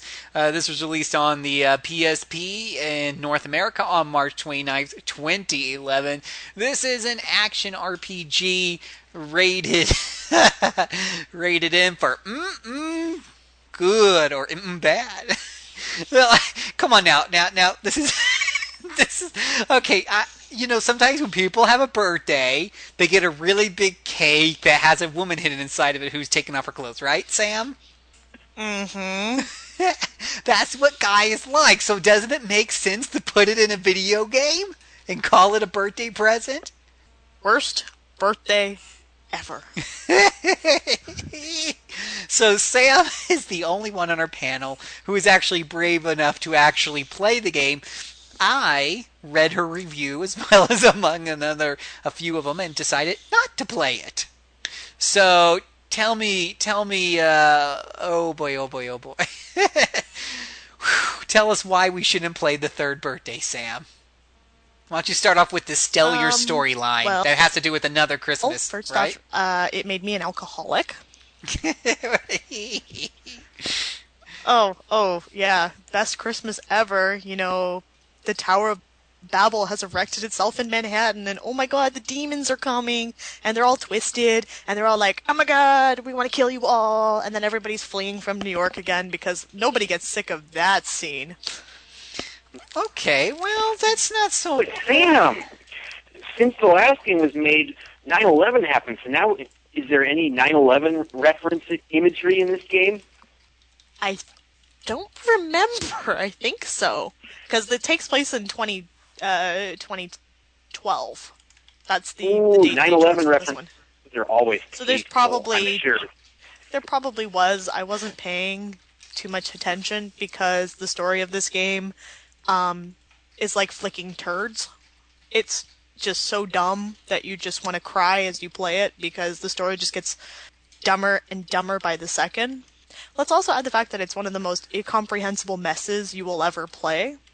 Um, the premise itself starts out fine. It's what they do to the character of Aya that really destroys a lot of the game. Um, I'm one of the f- first people to admit this is probably the most sexist game I have ever played, and I have never been more uncomfortable to be a woman while playing this game. Now, now, Sam, you're probably just being a little oversensitive. What, what do you mean it's sexist? The treatment of Aya's character presented by the game directors, presented by the other characters in the story, is absolutely disgusting. Well, I'm sorry, but you created a female character who people really, really liked in the first two games, so why do you feel the need to make her pretty much rape bait throughout the whole game? ouch. I have a huge problem with that. I don't like how this game made me feel to be a woman. Video games should not be doing that to me. Yes, I've encountered sexism throughout lots and lots of games. Most of the time, it's just funny titty humor, and we all laugh because it's like, haha, big boobs or haha, big butt, and we enjoy it. And I'm the first to openly admit, no, I'm not a lesbian, but I find women attractive, and I have no problem saying what I think is attractive about them.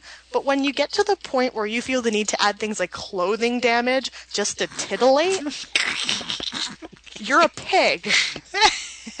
clothing damage. So, like, so Yeah, from what I got, you, it's like you're describing a Cinemax plot. So from what I oh, yes, I Cinemax plot.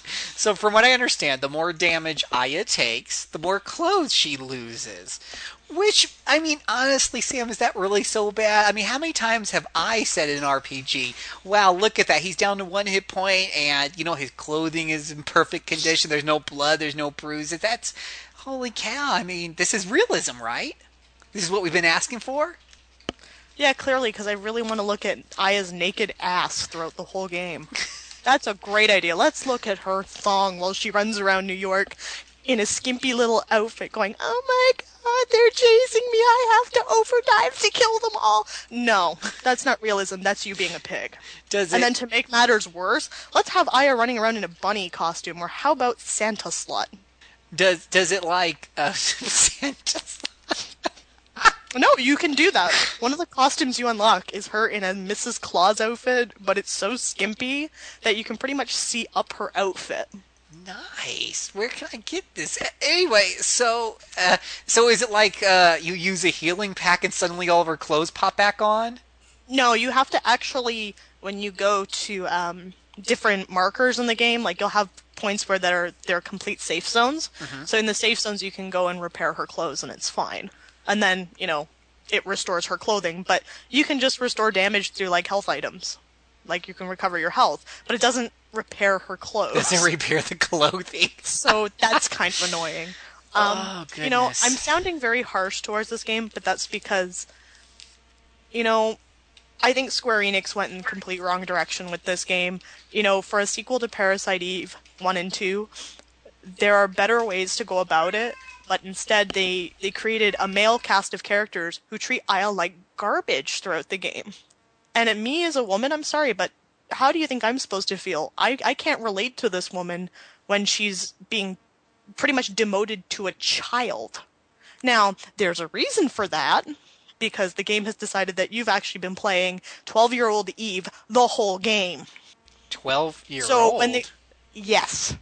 So even though Aya looks like she's a sexy, you know, 25 year old sort of deal, Uh-huh. she's actually baby Eve. She's little Eve trapped in an adult body.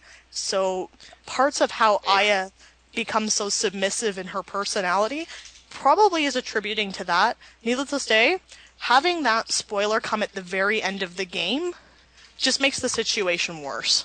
Wow, that just hurts my head to even contemplate it. Yeah, it's it's one of those things where I think had this sort of uh, spoiler had been like kind of hinted at a little bit earlier on, I would have felt a little bit better with the story. But instead, I felt far more uncomfortable with that scene, particularly coming up, just because. Again, the way the male characters treat her, they they treat her like she's a child. They treat her like she's just a sexy little girl they like Maeda in particular. Like somebody argued with me on the forums that um, Maeda's always been a pervert. Yes, Maeda's always been a pervert, but you don't go around saying like, "Oh my god, I love the way you overdive." Um, it sounds very sexual to the point where he sounds like he wants to rape her. Now, I'm blaming part of that on the voice actor. The voice actor was really crappy, and he was very good at making me feel like he was trying to rape Aya. That being said, I don't think Maeda actually wanted to do that. but the game's dialogue also doesn't present itself in a very positive light in the slightest. Like the localization itself, in terms of like let's say grammar and stuff, is fine. Whatever. Um, the story makes no sense, so I applaud them for trying to make sense of it in the first place. But the reality is that you know what, you're taking a female character that's beloved by a lot of female gamers, and you're on her. Like, sorry to swear, but that's exactly what happened. I felt like a character that I enjoyed as a child was being pooped on to the point where she was completely unrecognizable.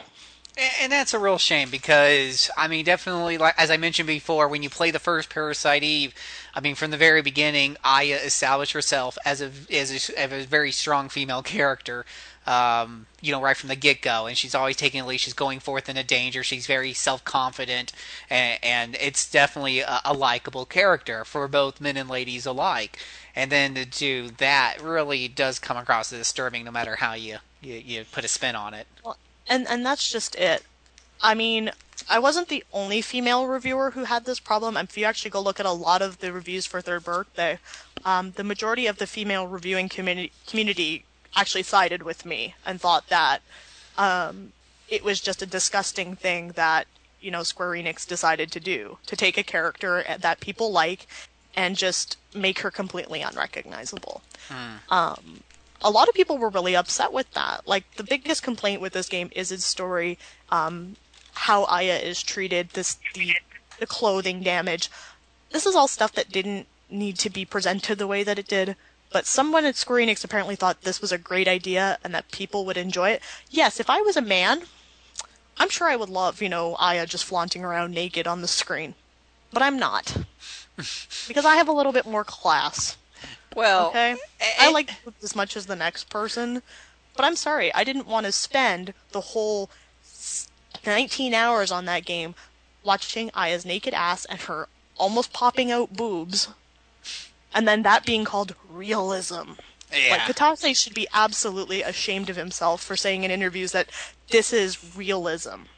there's uh, you know there's a fine line between uh, presenting sexuality which is a part of everyday life and is definitely a part of the entertainment industry uh, that's undeniable uh, and coming across totally um, I don't know what the word is off the top of my head inappropriately or in a way that's very condescending to to uh, you know the, the female gender it's just wrong uh, yeah that's just kind of creepy the way you kind of put that out there Sam, Yes. I know exactly how battle damage could be done realistically. You you see blood, you see pain. That would be realistic. I might accept that, but you don't see that, right? You just see her clothes popping off. You just see parts of it shedding off as she gets hit. Like, and here's Yeah, the, the thing realistic. with the yeah. Here's the thing with the gameplay. There's really good ideas here with the overdrive system in terms of Aya being able to just uh, jump from body to body. Right? She'll always have ammo because she can just jump to another body that's nearby, use up the ammo there, jump to a different person. So in that regard, it's really cool that you can ha- you have this body swapping mechanic along with um, you know her liberation skills, which are are fairly similar to the ones in the first Parasite, from what I understand. Um, you know, she's got a lot of unique skills that she can use in battle, and for the most part, like she doesn't control like a brick. That being said, this game's camera is very much like the other two games. It's atrocious. You will fight with it. And there is an auto targeting system, which is partially what actually messes up the camera a lot. In some cases, you'll be targeting one enemy, and then out of nowhere, it'll just decide to target something else because the- enemy decided to move slightly closer to the one you're already attacking. So it'll just sh- shift. Meanwhile, it's like, no, I want to attack the one enemy I was currently working on killing. Then I will move to the other one. But the game decides like it likes to flip flop everything. So I found that really annoying at times. But otherwise, I have not a lot of beef with the gameplay. The customization is pretty good in this game. Um, there's lots of unique weapons. Uh, To be honest, those aspects I was okay with for the most part. Um, I didn't think there was We have a wrong. couple. We have at least one person on the forums who got addicted to the gameplay and nothing else. Yeah, and I can see how people can get addicted to it. Like the um, the way that you upgrade is that you um you use Aya's Brave points and you can spend it on new weapons and upgrades.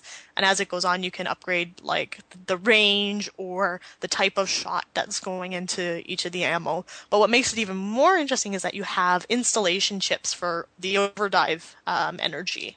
So you can f- basically take the DNA from the chips and just kind of mix and match what you want to do. Like, do you want to make Aya more of a defensive character? Do you want her to have more health? Do you want her to be able to run faster? Like, you can manipulate it any way that you want, which is really nice. Um, there's there's a lot of customization in this game, um, which makes it just downright fun to play with.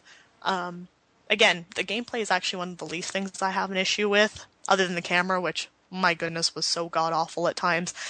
I mean, you know, it's funny you guys talk about the final bosses in the previous two games, uh, and Third Birthday follows the same kind of suit in terms of, you know, not being able to entirely see everything or being chased by something. Um, the final boss fight. Second one. It was easy. well, I was gonna say it sounds like two was not as bad, but in three, um, the final boss I think took me two or three tries, and that was just because I had moments with the camera where I was getting hit and I was getting pretty frustrated. Now, I did mention before we started this that third birthday turned me into an alcoholic. Um, I think I was in the staff chat actually the day that I was working on the end of the review, and I think I specifically said, "Someone give me a beer because this game is trying to break my brain." Um, the funny thing was that my wonderful and darling boyfriend, husband, whatever you want to call him, gave me a beer. he said that because the ending of this game makes absolutely no sense, and when you learn that you've been playing Eve the whole time, it kind of makes your brain go like, huh, what, ew. Ev- Right? everything makes more sense with beer. No, so that was what I did. I I downed a couple beers and was like, okay, now it makes perfect sense. Yay for beer! Beer fixes everything. Um, there is a few other things I could complain about. Uh, Kyle Madigan, I had a big problem with. Um, first off, he comes across like a utter douchebag in this game. Second of all, the person who voice acts him is Jensen Ackles from Supernatural. And one of my biggest complaints is that he forgot to play Kyle Madigan half the time throughout the game. Um, if you're familiar with Supernatural, the favorite thing is that he screams out like "Sammy, Sam" because he's always screaming about his brother. Um, pretty much, you could replace any time he screamed "Aya" with Sam, and it was like watching an episode of Supernatural, which is really stupid. um, but I don't know how many times I did that listening to his voice because it was like, "Oh hey, Yeah, it's Dean. Winchester." Third Birthday incorporates voice acting, where the first two didn't. Aside Yes, from, the- yeah, just just run with it. the uh, the voice acting is atrocious. Um, you got a bunch of famous uh, people doing the voices.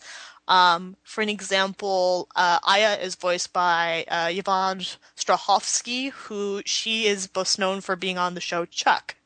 She's the sexy blonde agent from Chuck. Um, and she's also Miranda Lawson from Mass Effect 2. Um, she kind of plays the role really flat. Um, Aya has almost like no personality with this, like with the voice that uh, Strahovski's given her. Um, it's to the point where it's too one-dimensional, um, and she actually makes Aya almost unlikable. Almost to the point where like the voice itself lends to the fact that Aya is already being mistreated, so the naiveness of her version just really adds insult to injur- injury in that case. It's like she she makes Aya sound so submissive to the point where it's like, wow, yeah, Aya, just go out and get raped. That's a great idea. So it's just like the performance didn't help make the character better when it really should have done that. Then there was Kyle Madigan. I already went into that. He he was Jensen Ackles. Um, there's a few What other famous Maeda? voices. Pardon? Maeda Is Maeda one of the only he's one of the only voice actors I don't recognize and I'm not familiar with. His voice actor was utterly creepy and I didn't like it. Like in terms of just how I felt like I, I, I felt like there was like hands touching me and it was really grody. So every time he Well- talked I was kinda like like ew, ew, ew, creepy doctor man, ew. Um I don't like that The feeling. question is, question He is, was the real that a good horror of the game. performance? okay, in terms of how he made me of feel script. okay, his horrible performance probably came more from the script than um, how he actually acted it. Um, because the script, like I said, really heightens the sexual content that really kind of shouldn't be there. But it does heighten it, and Maeda's character in particular really exaggerates a lot of the, the sexual lines to the point where they could easily be misinterpreted. I know when I played it, um, he made me feel very uncomfortable. Um, uncomfortable in a good way because he was creepy. Uncomfortable in a bad way because he's a freaking pig. So, like, I was kind of 50 50 on him. I didn't like a lot of the lines that they gave him because a lot of the lines really suggested that he was trying to, you know, have sex with Aya, which is okay, all well and good, but I'm sorry, like, you're a creepy doctor man and she's a hot blonde. It's not happening, dude. She's already boning man again. At least that's what the game implies. So, you know, I don't hate his character. I don't like the way he's presented in the game, especially considering in the the first game, you know, he's creepy and creepy with good reason, whereas in Third Birthday, I find that his reasoning for being creepy is really unwarranted. So, that should give you some idea of how I felt. There was a voice that was kind of uh, that was actually quite good, which was um, trying to remember her name now. Um, Gabrielle, the character was Gabrielle Monsigny. She's like a special investigator that you meet throughout the game, and she's voiced by Melinda Hill, who is best known as. Oh no, I got her confused. Sorry. Um, the person I was thinking of is where is she? Is Molly Quinn, who is from the show Castle. She is Castle's daughter, and she plays Eve Brea, and her voice was actually quite good. Um, she she because again Eve is really young, probably about like I want to say like she was close to about 10 or 12. Um, the vulnerability was good. The way that she um, made the character very believable for the most part was great. It was when you counteracted it with um, the other voice actress doing Aya that you could notice like a significant difference between the voices and how one sounded one performance sounded incredibly flat and the other one sounded very vulnerable. So I actually quite liked her performance as Eve, but she, she was not paired with somebody to, that good enough to be Aya. Like I thought Yvonne's performance was absolutely atrocious. So say that what you will. I mean, I changed to the. I mean, I didn't know if you could change to the Japanese voice acting. Like somebody, please correct me on that. But had I known I could, I probably would have. I just didn't like a lot of the voice acting. But I think part of the voice acting came from the script as well. Whereas a lot of the performances were very deadpanned and quite dull. So I do think that has something to do with the script. Um, I'm trying to think if there's anything else. Um, yes, Nathan, it's Miranda's voice. and we all know how much I love Miranda. Yeah, I just. Mm, no, I think I've purposely said a few times that I've tried to kill Miranda in Mass Effect 2, because that's how much I hate her. I suppose um, it's really hard too, which is kind of a shame. I know, stupid Miranda. But um, one thing I'm going to give credit to this game, even though the voice acting is weak, the soundtrack is brilliant. I loved the soundtrack in this game. Like, you know, it just really got you pumped up to want to battle some of these twisted, and I don't know, like I just felt very into what I was doing. So, like I said, while I rag on the story and I rag on the characters, um, and I rag on how I personally felt about it, I'm not going to deny that th- this game is first off the most beautiful looking PSP I've, game I've ever seen, and I'm not going to deny that the soundtrack is one of the best I've heard in a long time. Like those two things alone, like having this really gorgeous game to look at, kind of made the pain of oh my god, I really hate how uncomfortable this game makes me feel go away at times, but it still wasn't enough. Um, like and considering the other two Parasite Eve games have not aged aged terribly well. This is one that actually looks really nice on the PSP screen, and you're going to sit there and go, "Oh my god, pretty graphics! You're so pretty." Um, it's really great to look at. Um, Aya looks phenomenal throughout the game. Um, just the way that they do the cutscenes, like everything looks really, really good. It's just when you understand what's going on in the story, it makes those it undermines how beautiful those cutscenes really are. So I I wanted to like this game, and that's the thing I think that I had a hard time with when I was reviewing this game was that I saw potential in things like the combat system, the soundtrack, and the visuals, but it was too hard for me to ignore what the story was doing to a character I liked as a teen girl. It was very hard for me to accept that. And I'm sure for other girls who like this series, they probably felt mostly the same way, I would say. I mean, I've talked to a few of few of my girlfriends who like love Parasite Eve and they were unhappy with the treatment of Aya's character. So I think that this series really should have ended it too and they really should never have bothered to resurface it. I mean, it's amazing what the PSP can do in terms of like the combat engine that was provided in the game, in terms of the graphics. I'm not going to fault the game for that because those are some of the best parts. But I can't recommend this game to people who are fans of the Parasite Eve series because the things that they would expect from the series are mostly not there. I mean, in terms of the story, yeah, the convolutedness, yeah, that's still there. Um, but this game likes to make you feel even stupider half the time because it doesn't even know what the heck it's trying to do. I mean, I, I wrote in my review, and I think this quote is absolutely perfect for what this game represents, and that's the basis of shame is not a per- some personal mistake of ours, but that this humiliation is seen by everyone, um, which is quoted by Czech author Milan Kundera. And I think this quote perfectly encapsulates the experience I had with Third Birthday. I was forced to witness Aya's entire humiliation, and I felt sorry for her. And you know what? I'm sorry, but we've come from an age where we've had really strong female heroines. There is no excuse for this. So that that's my spiel on third birthday. I just I can't recommend it to people. Um, I mean, if you really really desperately want to play play it, go for it. But I know for me personally, I don't think I could ever stomach it again without probably wanting to break my PSP in half. And yeah. Any questions? You didn't really need any help. You summed up the whole game on your own very well. Fig- I figured I would. um, Uh, okay, quick question about the music. yes. Does any of the kind of mu- musical themes, like the melodies and such from the original game, show up in that? Because I really liked those. Yes. Um, in Ah, fact, the all the wedding flashbacks that you get are rearranged themes from um, some of the other games. Actually, you'll you'll have a lot of rearranged songs. So um, it's it's a really good soundtrack just because it it does show a lot of variety in the new tracks, but then they have a lot of the uh, the old tracks just remixed. So the soundtrack is is stellar. It's I I thought it was one of the best parts of the game. Ah, that's good to hear. At least something's good about that, apparently. Well, the soundtrack is good and the visuals are good. I'm like I said, it's probably the most beautiful looking PSP game I've ever played. Like even just the in-game graphics when you're overdiving into bodies and stuff, it, it's mind-blowing how gorgeous it looks. So like if anything they did that right.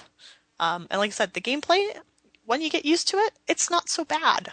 It really isn't. It's just why would you want to continue to play this game when like it makes everything feel so pointless? So yeah, I can understand that feeling.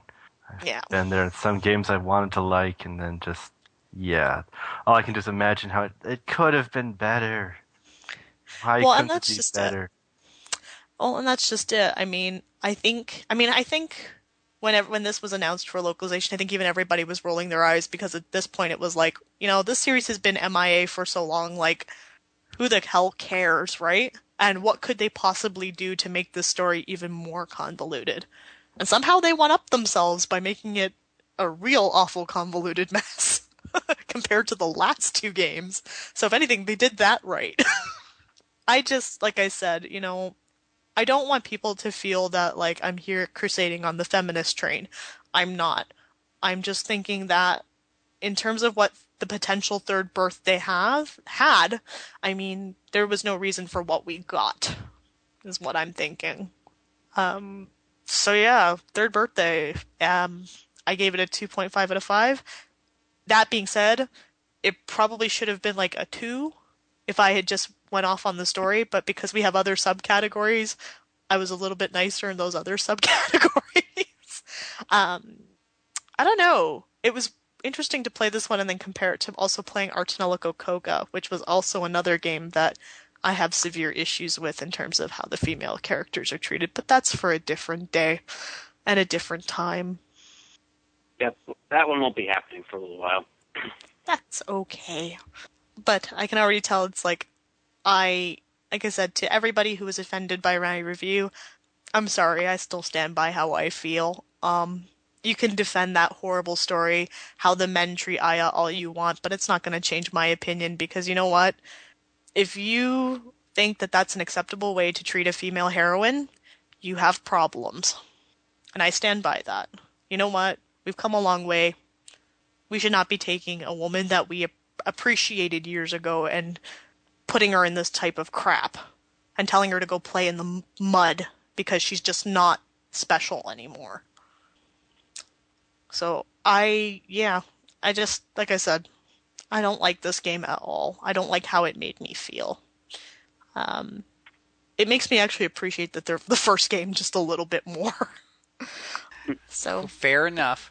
Well, uh, speaking of coming a long way, we've come a long way from Parasite Eve 1 up to the third birthday. We're going to take a little bit of a breather. Thank you so much for that exhaustive insight into the third birthday. Um, I'm so sorry. It apparently wasn't a good birthday for you um, and many other people who are playing it. And uh, so we're going to take a brief respite, and we'll be right back right after this musical selection.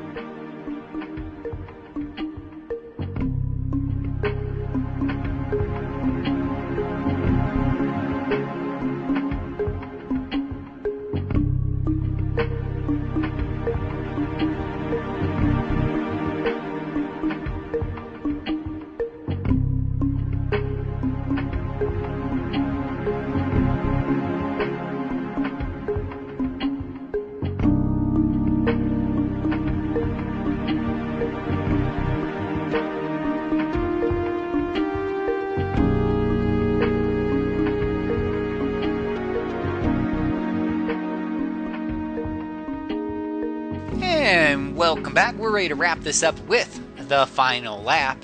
Mr. Minky, did we have some comments about our last show, which happened? Uh, I think that had to deal with a lot of Final Fantasy tactics and stuff. We did. First, you chimed in, everybody who had helped you on the advanced series.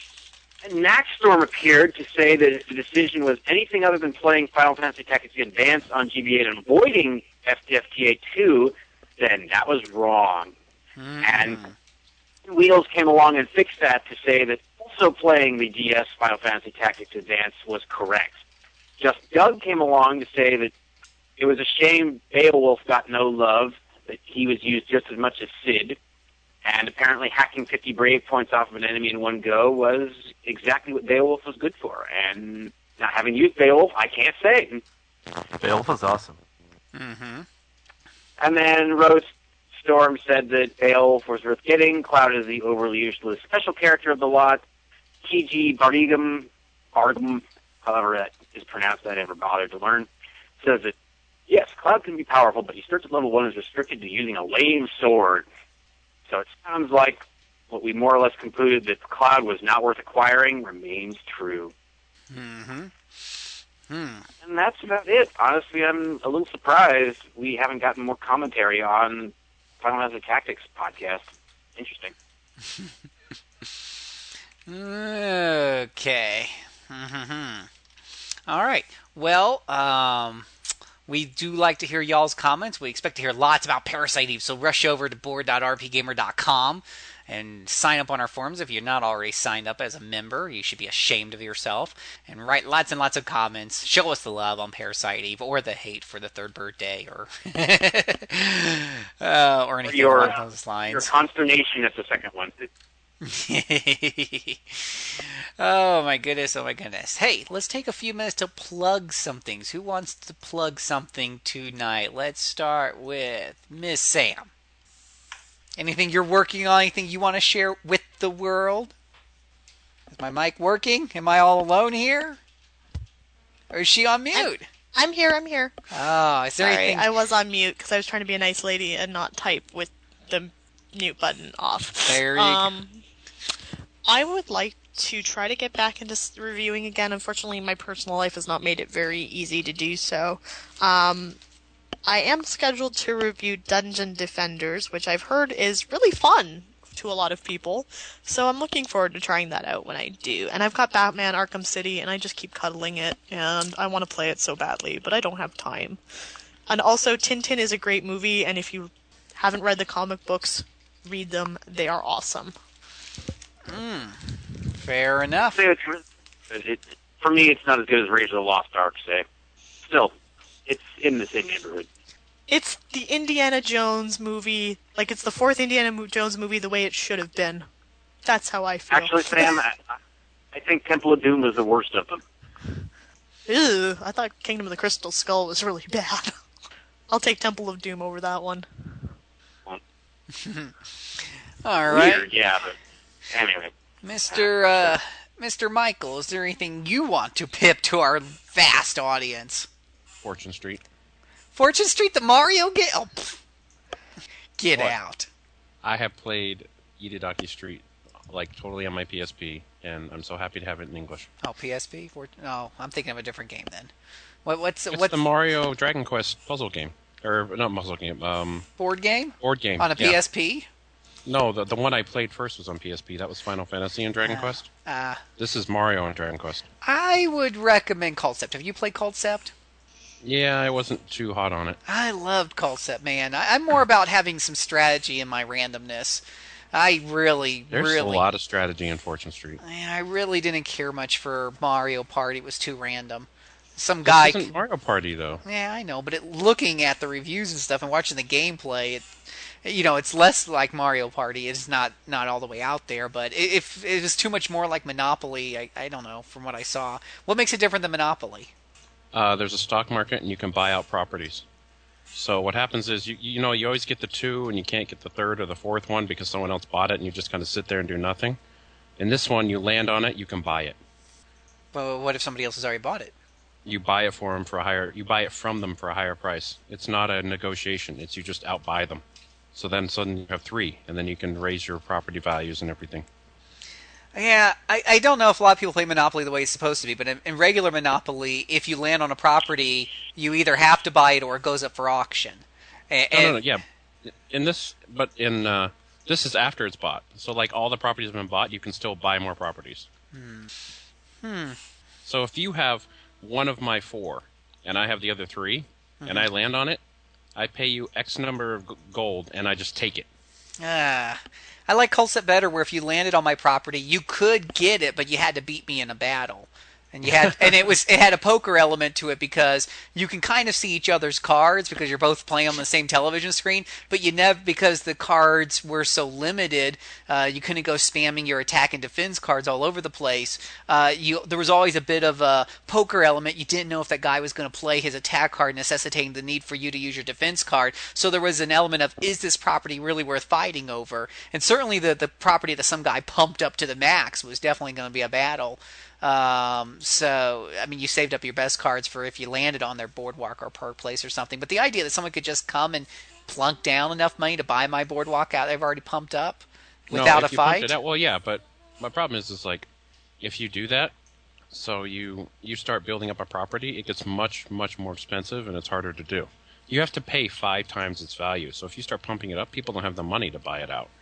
You buy out the cheap ones that no one's touching. So if you hadn't raised yours at all, then it's easy. But if you raise it enough, then it probably costs me like three, four thousand gold. I don't have that much.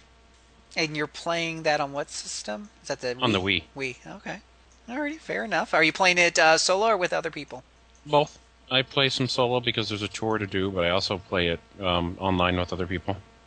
Alrighty, maybe I'll have to check it out. Mr. Minky. Well, let's see here. Where did I just watch it? Actually, I did a Lethal Weapon-a-thon, whereupon I've seen most of these in a long time. The third one is the worst of them. Mm-hmm. It's the first one is a, a great buddy cop movie. If all buddy cop movies were at this level, then the buddy cop movie wouldn't have been played out years ago. And Mel Gibson and Danny Glover just work great together, and it has the great Gary Busey bad guy. And the second one has those evil South Africans who are lovely, outdated now, but they're just so evil you can't help but love to see them get their comeuppance. And the fourth one, well, that has the ridiculous spectacle of Mel Gibson Danny Glover managing to beat up Jet Li, but it somehow manages to work anyway. And keeping up with my riff tracks, of course. So, uh, yes, the Karate Kid 3 riff tracks, where you get to see a young Ralph Macchio yammer and yammer and yammer and yammer, and as they say, inspire a very young Shia LaBeouf to act with that performance. Uh, game wise, I just played and reviewed something that apparently no one on the site has ever heard of called Seventh Cross Evolution, which is a Dreamcast title where you are a creature that beats up everything in a small pond until it can finally move out of there and eventually learn. Actually, I shouldn't spoil it because we're not doing a backtrack on it technically, but uh, all of the plot comes at the end of the game. There is absolutely no plot until the end, and I'm being serious here. You're just a creature fighting and eating everything in its path. Mm. Cool. Cool, cool, cool. Alrighty. And let's see here. Who haven't I? Uh, Nathan. Um, I'm never really up to too much, well, but I'll, I'm gonna be trying to review the Spiderweb software game Avernum Escape from the Pit for the site soon. Ooh. Um, it's really old school and still has characteristics of when I first encountered it as Exile way back when, Mhm. as an old shareware game. But Mhm. I'm actually enjoying the game a bit, and it's nice actually going to actually play through this game. I first touched a version of long ago, and been enjoying it and fun, even though it's definitely got a few issues here and there, and shows its low budget. But oh, I'm just struggling to find time to play it, considering I'm so obsessed with some other fun games that have cut hold of me, like Rune Factory 3 lately. That's been fun. Oh, okay. Fair enough. Um, let's see here. Um, I didn't actually get nearly as much time to play on my little bit of a vacation that I had uh, as I had uh, hoped. Um, I actually played a, a bit of Morrowind. Wow, those old school graphics. Whew. That was borderline what I, what my eyes are willing to take in uh, as far as 3D goes. But from a distance, it all looks really good, anyways. But when you get up close, it's hideously ugly. I'm, I guess I'm spoiled with the newer graphics. Um, and let's see here. And looking at a ton, I had a whole bunch of boy. They had a lot of good sales on Steam. Uh, started uh, Bastion. That's really cute. Didn't you play that one, Sam? Sam. Uh, no, I did not. I've I've played maybe I don't know the demo. That was about it. Yeah, it seems kind of cute. Um, I played it for a little bit over an hour. I'm not so hooked that it's the greatest thing since sliced bread, and I know some people have got it up as their RPG of the year, but maybe I need more than an hour for it to grow on me. The whole narrator thing is is is kind of um, oh, what's the word? It seems more like a gimmick to me than anything else. Yeah, it's kind of cute, but it's not revolutionary. It's not like, oh wow, this really adds to my experience. But maybe that's just me. Hmm, we'll see. I need to play some more. Played a lot of Magic the Gathering, 2012. I like that game, and uh, Civ 4 and 5. So didn't do too much RPGs though. I should have played some of. The, speaking of uh, Spiderweb RPGs, I really should have uh, brought my uh, uh, iPad and played some more of um, uh, that one game I got on the iPad. Oh my gosh, what was it? Avadon? Thank you, Avadon. So, have have they put any other games on the iPad yet? Do you know? Uh, they're gonna put Avernum on it, I think, but that's gonna come sometime this spring, I think. I played a bit of Sequence as well. Y'all heard of Sequence? Nobody. Vaguely. It's- is that It's RPG meets Dance Dance Revolution. that, that that that's what I thought it was. Yeah, it's um, it's pretty bare bones. Um, there's not uh, much of a story, though. The dialogue is a, is is definitely kind of witty and funny at times. Uh, but there's not a whole, a whole lot of plot. You're just trying to get up this tower for God only knows what reason. But you you battle a lot, and uh, in order to battle, you're basically doing Dance Dance Revolution. You got three different screens. I think one's for attack, one's for defense, and the other one's to beef up your uh, magic points when you deplete them.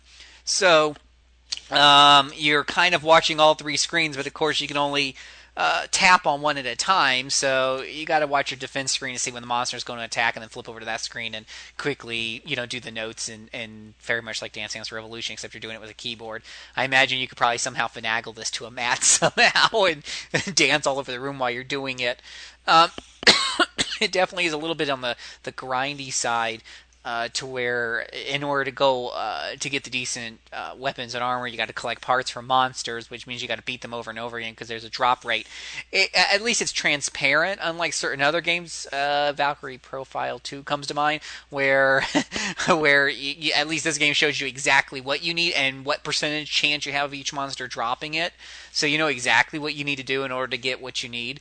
Um, but it still doesn't. Uh, it still doesn't change the fact that you still have to beat up the same monsters over and over again.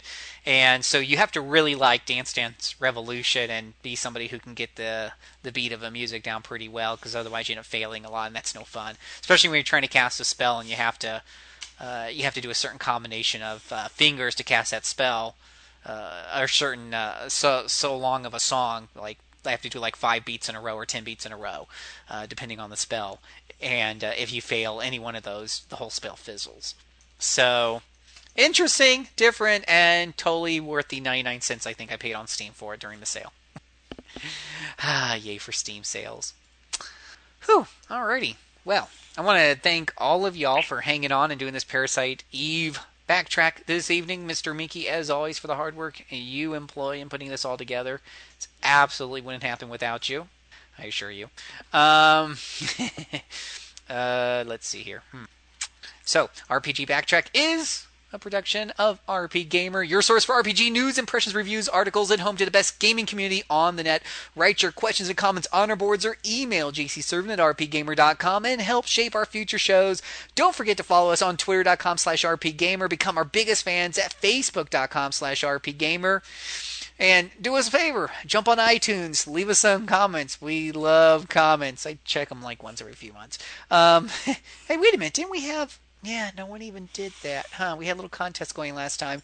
I still haven't gotten any responses for that. Hmm. Oh well, everyone's lost. Um, as always, listen to our previous podcast as well as our awesome sister show, RPG Cast, all at rpgamer.com. Mr. Mike, please put us to bed. First, nucleus rebel.